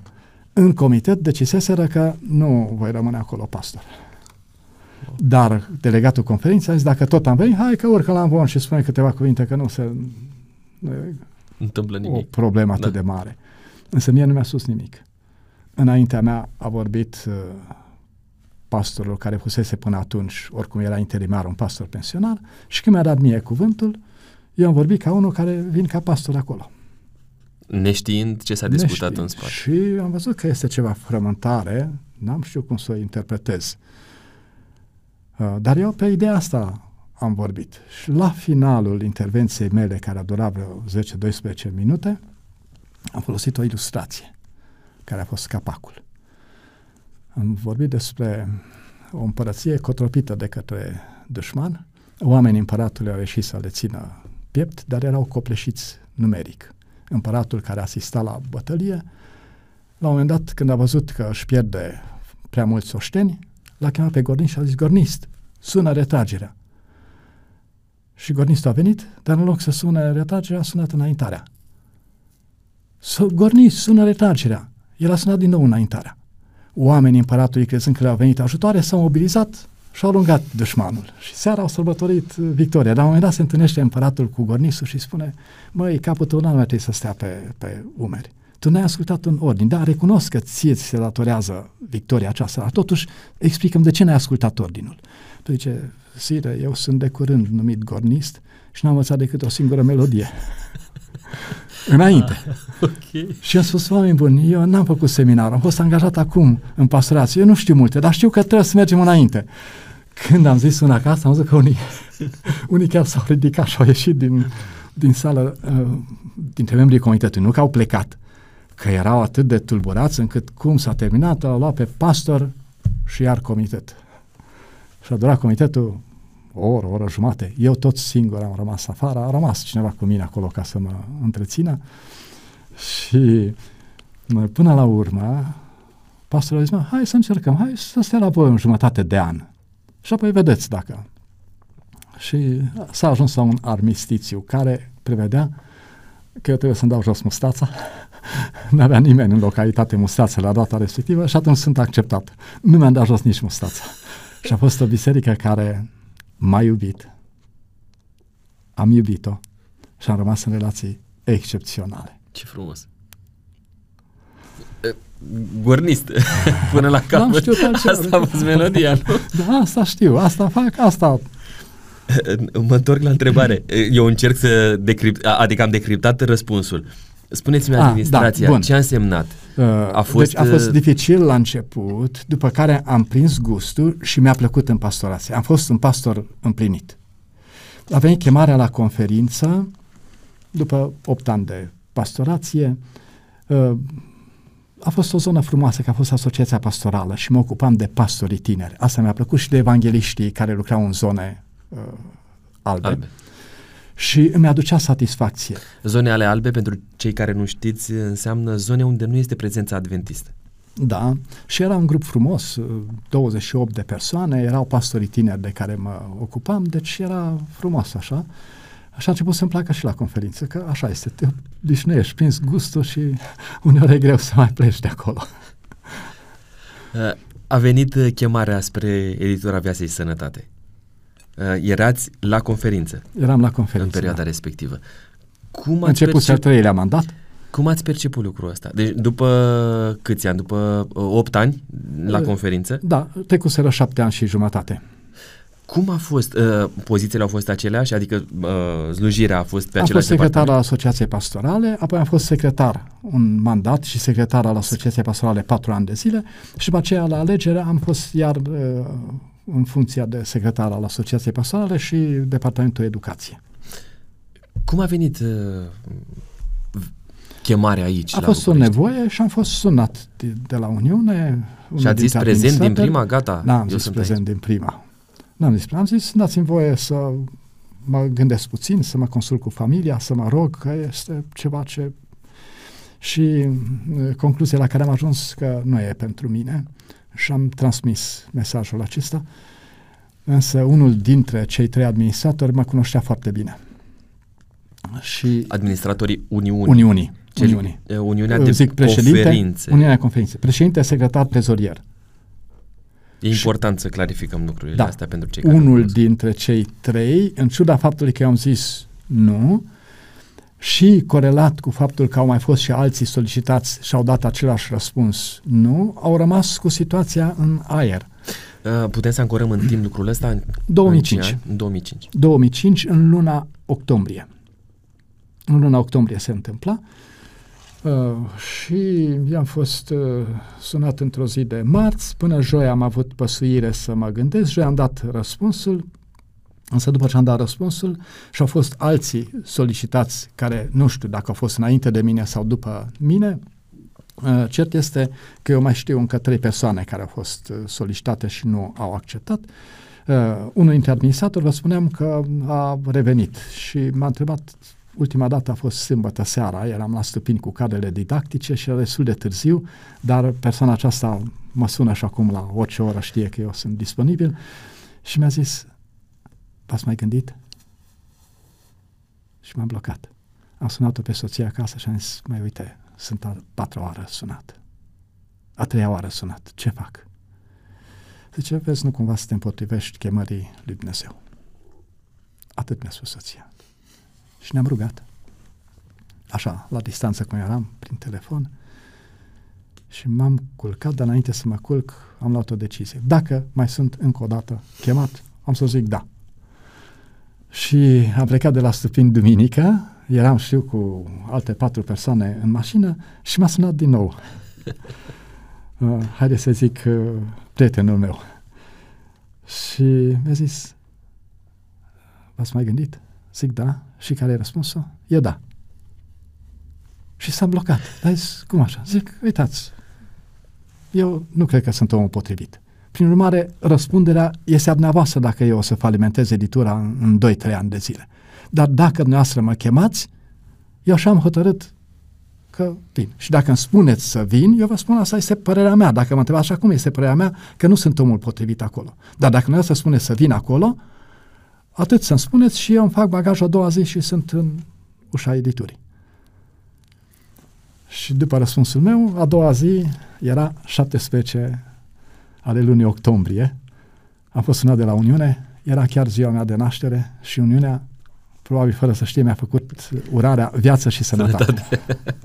Care v-a urmărit uh, și vă urmărește până astăzi. Da, au trecut 17 uh, ani și ceva de atunci. Spuneați dumneavoastră că sunteți uh, în, cu puțin înainte de pensionare. Uh, cum percepeți anii ăștia, 17 ani și jumătate, din postura fost, de coordonator a fost frumos. A fost satisfacții mari, nebănuite. Nu credeam că poți avea satisfacție și pe zona aceasta.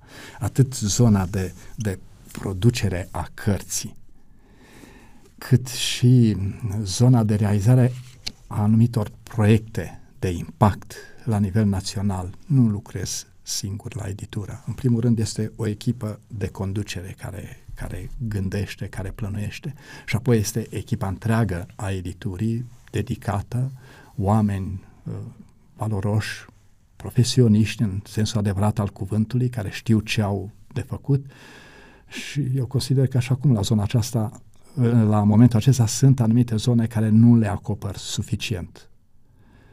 Uh, de pildă, limba engleză este un regret al meu că nu am învățat, uh, la școală n-am făcut deloc engleză, dar a fi trebuit ulterior să, să fac un efort și să mă pot descurca bine în engleză. Am ajuns la stadiul în care înțeleg, mă duc singur la întâlniri, n-am probleme, mă și exprim, dar destul de anevoios, destul de, de greu, uh, dar la editură este o echipă și au fost, am trăit experiențe uimitoare uh, ale providenței Dumnezeu, ale călăuzirii lui Dumnezeu, ale purtării lui de grijă. Este de-a dreptul fascinant. E ceva ce regretați că n-ați făcut pentru editura Viaței Sănătate? Uh, e o zonă deficitară pe care o am este zona relațională. Dumneavoastră? Surprinzător da, că îmi spuneți da, asta. Uh, cam am pretenția ca tot să meargă în ritmul meu. Uh, eu sunt un om care muncesc foarte mult. Să știți, vin de la editură, duceți cărți, uh, con, conduceți mașini, vin duceți de la cărțile. editură și uneori simt nevoia să mă culc două ore, trei ore, după care eu stau până dimineața și, și lucrez. Nu este o problemă. Sunt dintr-o familie uh, cu oameni care dorm puțin. Deci nu am nevoie de, de mult somn și nu fac altceva. Deci de asta mă ocup de editură și mi-e drag și îmi place să urc, să duc mașini când văd că și încarc singur mașina, deci este ceva O și încărcați foarte, și descărcați. Da, Oamenii normal, nici măcar da. nu povesteați la un moment dat despre faptul că ați, fac așa o scurtă paranteză, că ați dus mașini cu cărți în diferite părți ale țării, oamenii nici măcar nu știau cine sunteți, pur și simplu, și mai ba, și întrebați, mă, ce se întâmplă cu directorul de la... nu, un, un pastor care mi-a zis, dați numărul șoferului, dar eu eram la volan. Da. Zic, nu, spuneți-mi mie și eu șoferul știe. Zic că mă îngrijesc eu de asta. Și mi-a zis, da știți, eu vreau să fie aranjate cărțile, că sâmbătă vreau să fac o ocazie așa mai specială și vreau să acolo la învon să fie într-un anume. Zic, spuneți-mi cum să fie aranjate, că așa vor fi aranjate. Și am ajuns acolo și avea o cantitate mare de cărți. Dar zic, nu vă îngrijiți să fie oameni. Zice, sunt oameni. A fost, au fost oameni, dar n-au avut uh, cheia de la ușă și a trebuit uh, nici de la poartă și nici de la ușa principală. Au avut numai din spate. Și ar trebui să las mașina în stradă, să cărăm cărțile, să mergem pe lângă Uh, biserică până în capăt, intrăm pe ușa din spate și trebuia să ne întoarcem la învon și să aranjăm cărțile. Și eu mă și grăbeam, că era programul stabilit, următoarea oprire.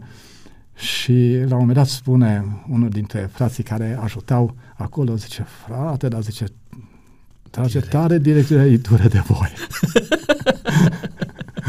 Zic, a, nu e o problemă, zic, noi suntem obișnuiți și facem cu plăcere lucrul acesta. N-a știut că eu sunt director editurii, mă acuzase că exploatez oamenii.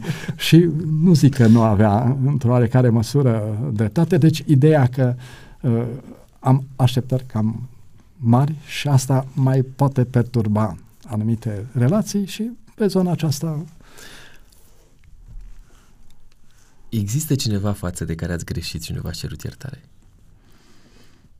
Uh, chiar la ora asta trebuie să discut cu uh, chiar cu două persoane de la editură. Uneori oamenilor îi se pare că greșesc, dar mie nu îi se pare că greșesc. Dar discutând mai pot să rezolve anumite aspecte. Da, uh, sunt, sunt aspecte și apar frecvent. Atunci când ai o poziție de răspundere, este imposibil să nu apară astfel de situații. Și dacă ești și uneori vrei să se facă treabă bună, atunci uh, mai Luați dumneavoastră inițiativa pentru repararea uh, relației? Când aflu, da, o iau. Nu, pentru mine nu este o problemă să... Vă cereți iertare? Să, da, sigur, nu este o problemă să-mi cer iertare.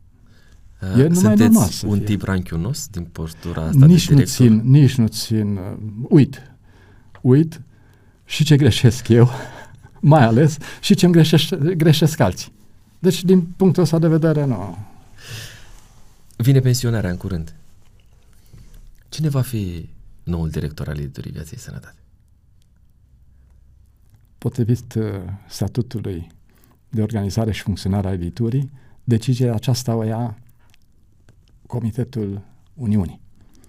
Uh, așa că răspunsul, vă rog, sunați la Uniune. Uh, la momentul acesta nu cred că se, se știe cine va fi, dar aș vrea să fie o persoană care să preia inițiativele care au funcționat, să vină cu noi inițiative. Există un profil pe care dumneavoastră, mă rog, mici detalii sau mari detalii pe care ar trebui să le îndeplinească omul respectiv și am să vă întreb, completând în, uh, dilema asta, vă gândiți să fie neapărat pastor? Uh, depinde de Uniune. La nivel mondial, editura aparținând bisericii adventiste, decizia este despre biserică pentru a acoperi poziția aceasta la editură și la nivel mondial sunt, majoritatea sunt pastori, dar sunt și uh, laici, adică care nu au pregătire pastorală în poziție de genul acesta. Uh, eu cred că ar putea fi și un, un laic, mai ales că avem mulți laici care au pregătire teologică e nevoie să fii bine așezat pe, pe să știi ce cărți te părți. Să știi da, foarte da. bine doctrina bisericii și să nu cumva să... Da. Bine, lucruri. este și directorul editorial care are răspunderea principală, dar în anumite situații ești consultat și trebuie să spui un punct de vedere. Revenind, uh, dați-mi câteva elemente care ar putea să definească noul director. La ce ar trebui să se țină cont?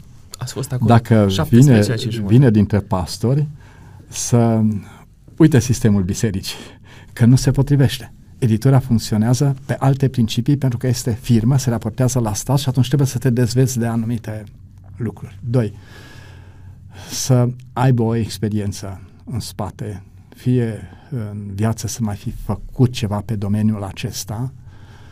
De carte? Nu numai de carte, ci Economic. în general ca management al deci. resurselor umane, pe marketing, pe zone de genul acesta sau să fi avut o afacere. Eu am avut o secție șapte ani de zile și anumite lucruri m-au folosit din experiența acumulată atunci. Apoi, să lucrez în echipă. Când am mers editură, am constatat că directorul și directorul economic aveau în mână toate deciziile. Și am dus la reuniune la cei care asociat unii și am zis, nu e corect. Eu vreau să lucrez într-o echipă. Și am format o echipă. Și în echipa aceasta, fiecare are libertatea să se exprime. Mare lucru. Dau cu mine de pământ, figurat vorbind, de multe ori. Nu-mi convine. Nu-mi place. Și mă lupt și mă zbat, că ăsta sunt eu, v-am spus că din copilărie. Dar respect opinia lor, nu are niciun nicio problemă prin faptul că se opune unei propuneri cu care, care vin, dar contează enorm de mult când gândesc mai mulți. Să fie și consultare cu toți ceilalți. Am avut așa inițiative să stau de vorbă cu fiecare angajat și să văd dinspre ei cum se vede. Și foarte multe inițiative le-am preluat de la ei, le-am implementat și au fost cu rezultate bune. Slavă să fie a Domnului. Amin. Cred că uh, ceea ce există acolo, spiritul care există la editură, este tocmai acesta, ca prin carte și prin tot ceea ce se tipărește acolo, să-L lăudăm pe Dumnezeu. Inevitabil. Așa este. Pentru că stați în fața mea și pentru că sunteți un specialist, le spuneam uh, prietenilor noștri din, uh, dintre cei care ne urmăresc și ne-au urmărit episodul trecut că am o nouă rubrică aici și sunteți uh, al doilea pe care implementez rubrica aceasta, se numește Da sau Nu. Am trei întrebări. Prima dintre ele spune așa. Dacă aveți un top al cărților pe care le-ați citit și pe care le recomandați? Uh Biblia categoric, viața lui Isus este a doua carte, Calea către Hristos și aș recomanda și Patriarhi și Profeți având în vedere uh, perspectiva pe care ți-o deschide înțelegerii în ce privește problema originii vieții. Și... Le aveți cu dumneavoastră? Pe Patria și Profeți ne-ați mai arătat-o, da. uh, ne-ați povestit puțin și despre impactul personal, personal pe care l-a da. avut. Uh, viața lui Isus. De ce viața lui Isus? Oh, păi pentru că este Isus, Mântuitorul nostru, caracterul său, te îndrăgostești de el când citești uh, cartea aceasta. Um, înțelegi cum să aplici mai bine uh, tot ceea ce găsești în Evanghelie, pentru că este 100% scrisă pe baza Evangheliilor, cartea aceasta. Este excepțională. Autorul celor două cărți este același. Același. același Ellen White, da. ba chiar și a treia carte. Și tot... a treia carte este tot Ellen White, Calea către Hristos, o carte care uh, um, se răspândește în foarte multe exemplare și este prețuită și... Puteți să puneți 1, 2, 3? Viața lui Isus. Viața lui Isus. După Biblie. Deci Bineînțeles, Biblia, da, este, Biblia categoric. Viața lui Isus. Viața lui Isus. Calea către care... Hristos. Uh, e și patriarhi și profeți. Uh, pardon, Tragedia Veacurilor, care este și într-un proiect special. Este o carte care a ajutat foarte mulți oameni să înțeleagă situația actuală și perspectiva imediată. Profetică. Profetică. Dumneavoastră aveți, tot la întrebarea asta, aveți în mână o Biblie care văd că are copertele cumva um, care arată cât de mult studiat a fost.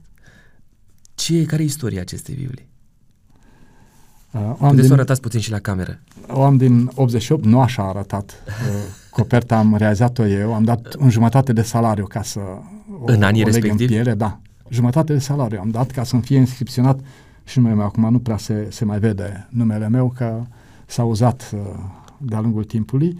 Nu mai folosesc la învon la predicare, dar la pregătirea predicilor să știți că mai folosesc, pentru că Uh, vedeți, este, este, subliniată. este foarte subliniată pe culori. Deci eu am un cod de culori și eu știu exact, ăsta este text doctrinar, ăsta este făgăduință, asta este o mustrare și așa mai departe. Și așa o am uh, toată, toată Biblia și asta mă ajută foarte mult în găsirea textelor pentru că am și memorie vizuală. Acum folosesc Biblii speciale, dar nu se mai respectă uh, paginația și asta un pic mă, mă derutează. Mă mai ajută telefonul să găsesc. Adevărat. Uh, cum ați primit uh, Biblia asta? Asta am primit-o cadou, dar am primit uh, o Biblie când aveam 12-13 ani.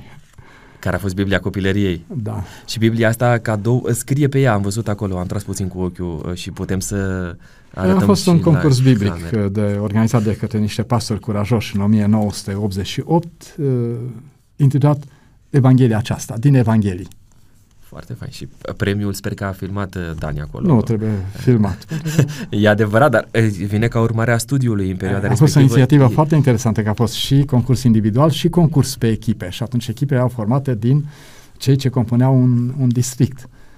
Și erau cele patru evanghelii, iar mie mi-a revenit Evanghelia după Ioan. Atunci am studiat Evanghelia aceasta și mi-e tare dragă. A doua întrebare din rubrica asta, da sau nu. Da, cred că am zis mai mult decât da sau nu. Într-o instituție, fie ea și a bisericii, din postura de director, banii sunt mai importanți decât oamenii? Răspunsul este categoric, oamenii sunt mai importanți, dar și banii și-au locul lor și oamenii produc banii și și consumă. Dacă oamenii nu se simt bine în, într-o instituție, ca angajați, credeți că pot să producă, să dea nu, cea mai nu, bun? nu dau randament, iar având în vedere salariile comparate cu uh, domeniul editorial, uh, noi suntem mai jos, categoric lucrul acesta, motiv pentru care este evident că oamenii sunt motivați nu doar de, de bani. Și, a Și treia asta este foarte important. categoric, Fac o lucrare cred că pentru e Dumnezeu esențial. și pentru binele semenilor. Cum le mulțumiți dumneavoastră lor? Oamenilor Din postura de director, da. le dăm salariu în fiecare lună. Apreciez nu suficient de mult. Uh, mă sădesc mai ales acum în ultimul an să le mulțumesc mai, mai mult și și pe alte surse găsesc motivare pentru aceasta.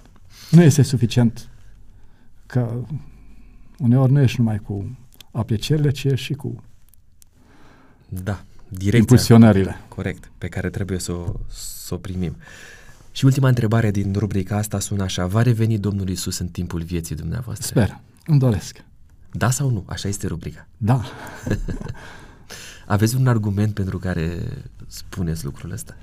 Păi când ne uităm la evenimente, ne uităm și ce a însemnat pandemia și cum oamenii pot fi ușor aliniați, ne uităm cât de repede se pot schimba niște situații în lumea noastră, putem intra în foarte scurt timp pe linie dreaptă pe final. Ce înseamnă pentru dumneavoastră a fi fericit? Cred că să fii în locul în care te vrea Dumnezeu. Și să ai certitudinea că ai mâna ta în mâna Lui. E suficient. Ce detestați cel mai mult la o persoană? Nesinceritatea și când își însușește. Cu ce puteți fi dumneavoastră tolerant? Cu nepotul? Cel mai tolerant acolo. Uh, da, sunt tolerant cu uh, neputința, limitările, pentru că am și eu, și eu limite. Zic că sunt destul de tolerant, așa cred eu. Care este cel mai mare regret al vieții dumneavoastră? Uh, deci doar unul. Dacă aveți mai multe, Uh, un așa mai neutru. Faptul că n-am învățat engleza. Deci a fost așa o frustrare de-a lungul timpului și cred că este și un impediment pentru cineva care este într-o poziție în care am fost eu, mai ales la ora actuală. Și ce mai regret așa că trebuie să fiu mai înțelegător cu oamenii. noi avem o Biblie aici la Autentic, dar o aveți dumneavoastră în față. Biblia mea este aici. Dar o aveți pe a dumneavoastră și vă las de data asta să o folosiți dacă credeți că este necesar, dacă nu să ne spuneți pe de rost care este versetul, pasajul din Scriptură, că este aproape de inima dumneavoastră, care este, uh, este Am preferat. foarte multe pasaje îndrăgite, dar uh, unul dintre ele, Ioan 14, 1 la 3, este și pasajul din care am predicat prima dată când am urcat la Amvon la o săptămână după ce am fost botezat. Să nu vi se tulbure inima, aveți credință în Dumnezeu, aveți credință în mine, în casa tatăl meu sunt multe locașuri, dacă n-ar fi așa, v-aș fi spus, mă duc și vă pregătesc un loc. Și după ce mă duce și vă pregăti un loc, mă voi întoarce ca să vă iau cu mine, ca acolo unde sunt eu să fiți și voi. Ce frumos! E făgăduința asta extraordinară E a Mântuitorului, extraordinară, da. a Mântuitorului Iisus Hristos. Suntem pe final de podcast. Am câteva întrebări cu răspunsuri scurte. Testul de autenticitate, prima întrebare spune așa, care este locul în care îl găsiți în mod autentic pe Dumnezeu? Este uh, Scriptura, este biserica, este slujirea și este ușor de găsit că vreau să umblu cu el. Care este cartea din care ați învățat să fiți autentic? Păi e Biblia, categoric aceasta este cartea care m-a, m-a ajutat și am mai citit o carte care m-a influențat foarte mult, Vieți de oameni. Numiți o piedică ce vă stă în calea autenticității. Piedică în calea autenticității.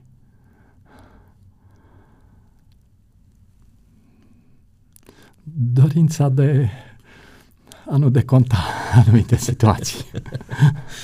Care este cel mai autentic mod prin care îl onorați pe Dumnezeu? Slujindu-l. Și ultima întrebare de aici, Că care este... nu, ar fi și muzica, dar asta nu mă prea pricep. e, e o dorință, nu? Uh, care este cel mai autentic om pe care l-ați întâlnit vreodată?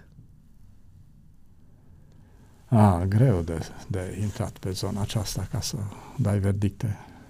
Dar sunt mulți oameni pe care i-am întâlnit, de pildă bunicul meu era așa curat ca o apă de izvor. Uh, uh, foarte curat la suflet este și nepotul meu, categoric pot să spun asta cu mâna pe inimă, care un an și jumătate. Uh, și mai sunt oameni pe care i-am admirat și i-am considerat oameni al lui Dumnezeu. Cum îl chema pe bunicul dumneavoastră și cum îl cheamă pe nepot? Prenumele lor. Era bunicul Gheorghe, iar nepoțelul este Matei. O să urmărească peste ani podcast, podcastul acesta și să știe sigur că la el faceți referire. Uh, Completați fraza. Cel mai mare regret al meu este... Nu știu ce să zic. Că nu, nu prea am eu așa realizări ca să zic că rămân și... Uh, Dar, o, vă rog? așa, pe plan familial ne regăsim în, în copiii noștri și este o, o realizare și m- mă bucur așa că Dumnezeu mi-a încredințat uh, favoarea să lucrez în, uh, într-o nobilă uh, lucrare. O viață de credință autentică nu poate exista fără... Fără legătura cu Dumnezeu și ajutorul lui Dumnezeu. Instituția pentru care aș mai lucra ar fi... Biserica Adventistă și chiar și editura și după pensionare. Rugăciunea mea conține întotdeauna cuvântul. Mulțumesc. Te laud, Doamne. Am și 10 întrebări cu o alternativă de răspuns. Prima dintre ele, franc sau diplomat? Frank. Pâine albă sau neagră? Neagră. Insistent sau discret? Insistent. Iubire de oameni sau dragoste de cărți? Aici e zona de, de 50-50. În relația cu soția folosiți mai des te iubesc sau Te iartă-mă? iubesc. Pastor Că, în că al... nu prea greșesc. nu e dumnei aici, o să o întrebăm. Uh, Pastor în Ardeal sau director la București? Unde sunt chemat? Tată sau bunic? Și tată și bunic. Nu poți fi bunic dacă nu ești tată. Studiați mai des Evangheliile sau epistolele lui Pavel? A, Evangheliile. Când greșiți, vă cereți iertare imediat sau după o vreme? Și asta am mai spus-o. Da, îmi cer iertare. Îmi cer ușor iertare.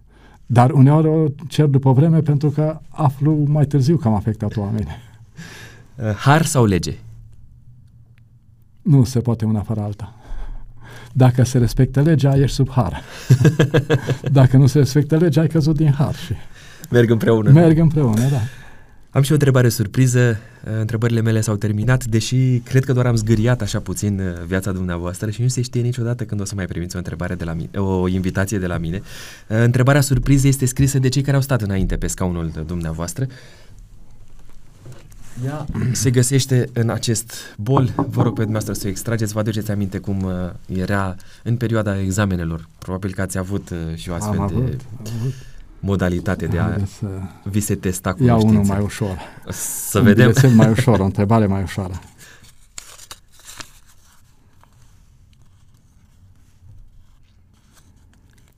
Ai o persoană față de care nu ai secrete? Cum catalogați întrebarea înainte de a-mi răspunde E ușoară? foarte personală, foarte personală și foarte profundă. Uh, nu am secrete față de soția. Și așa a fost și în, în prima căsătorie și asta contează enorm de mult într-o, într-o relație. Îi spuneți chiar și lucrurile care vă pasă? Da, da. Provocarea este să scrieți și dumneavoastră o întrebare, să vedem dacă scrieți una mai ușoară sau mai grea, dar uh, lucrul acesta nu-l catalogăm noi, dacă întrebarea este mai ușoară sau mai grea, ci cel care o va primi la un moment dat. Păi voi urmări podcasturile. Acesta este și pixul pe Viitoare. care vi-l oferim cu autentic la Da, muncă. mulțumesc. Îl folosiți cu cea mai mare plăcere, Mulțumesc. sper. Sper că n-am trecut de o oră, că dacă e mai lung de o oră nu să mai urmărească nimeni. O să vedem ce se va întâmpla. Nu e nevoie să mă semnez, nu? Nu, o să fie o întrebare surpriză. Să nu știe cel care o va citi din partea cui vine, deși poate că o să iau în calcul pe viitor lucrul ăsta. Haideți să începem cu noastră. Semnați-vă, că mi se pare interesant uh, lucrul Păi, ăsta. Pun numai semnătura, nu și numele. Doar semnătura. Doar semnătura. Să vedem dacă o vor, o vor recunoaște. O va recunoaște cineva. Dacă ce... vine cineva de la editură, o E recunoaște. foarte posibil să o recunoască. Este o, și o amprentă pe care o lăsați aici și va rămâne uh, peste timp. Mulțumesc pentru pix. Rămâne al dumneavoastră, sunt curios unde îl veți folosi, pentru că va trebui să fiți autentic atunci când semnați sau folosiți uh, uh, pixul respectiv. Știți că noi avem niște prieteni, prieteni foarte buni aici la podcastul Autentic. Știți cum se numesc prietenii noștri? Da, prietenii de editura Viață Sănătate. Prietenii de la editura Viață și Sănătate. În ocazia asta, să știți că am complotat cu să știți că prietenii... așa mă încălzește la inima când De e fiecare finalul, dată când- Da. Uh, am complotat cu prietenii mei de la editura Viața și Sănătate. Și în ocazia asta am un cadou pentru dumneavoastră. Trebuie să-l... din partea prietenilor de la Viață și Sănătate. Vă rog să-l uh, desfaceți aici de față cu, cu noi. Mulțumesc. Cred că Da. puteți să nu aveți neapărat milă de Știți, uh, asta ambalaj. Este, asta este marea problemă, că mă cunosc foarte bine după 17 ani colegii de la editură și au reușit să-mi facă câteva surprize. Ia să vedem. Acum sunt, uh, sunt și eu curios să văd ce au pregătit pentru dumneavoastră. Haideți să... Uh, țin corect? Uh, nu, trebuie să-l... Așa. Așa. Așa. Așa este uh, corect. Și acum este, pot să mă uit și vă eu? rog, vă rog din toată inima să vă uitați și dumneavoastră la el.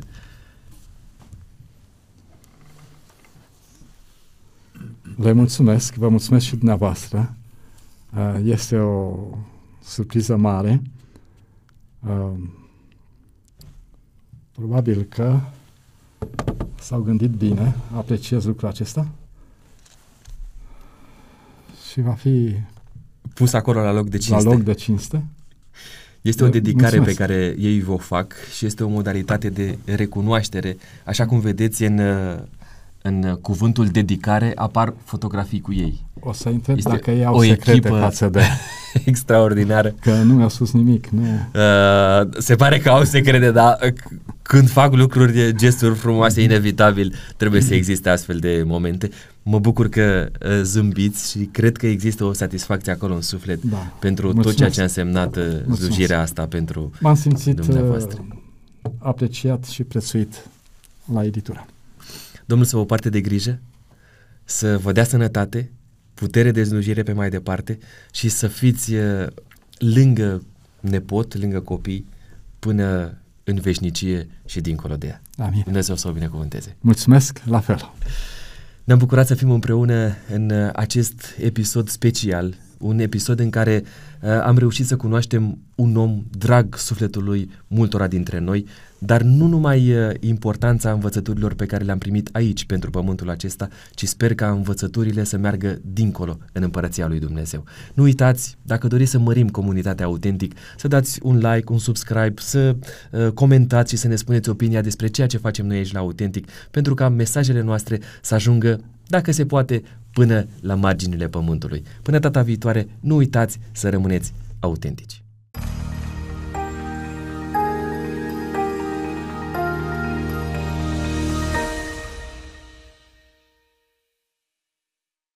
Știu că ți-a plăcut episodul ăsta, știu că am fost uh, autentici prin ceea ce am prezentat aici. Nu uita că te aștept pe 31 ianuarie de la 19 la Dales în București pentru o discuție autentică cu cel mai iubit profesor din România, uh, profesorul universitar dr. Dumitru Borțun. Să nu uiți, ne vedem pe uh, 31 ianuarie de la 19 la sala Dales. Vorbim despre România noastră dragă. Te aștept cu drag.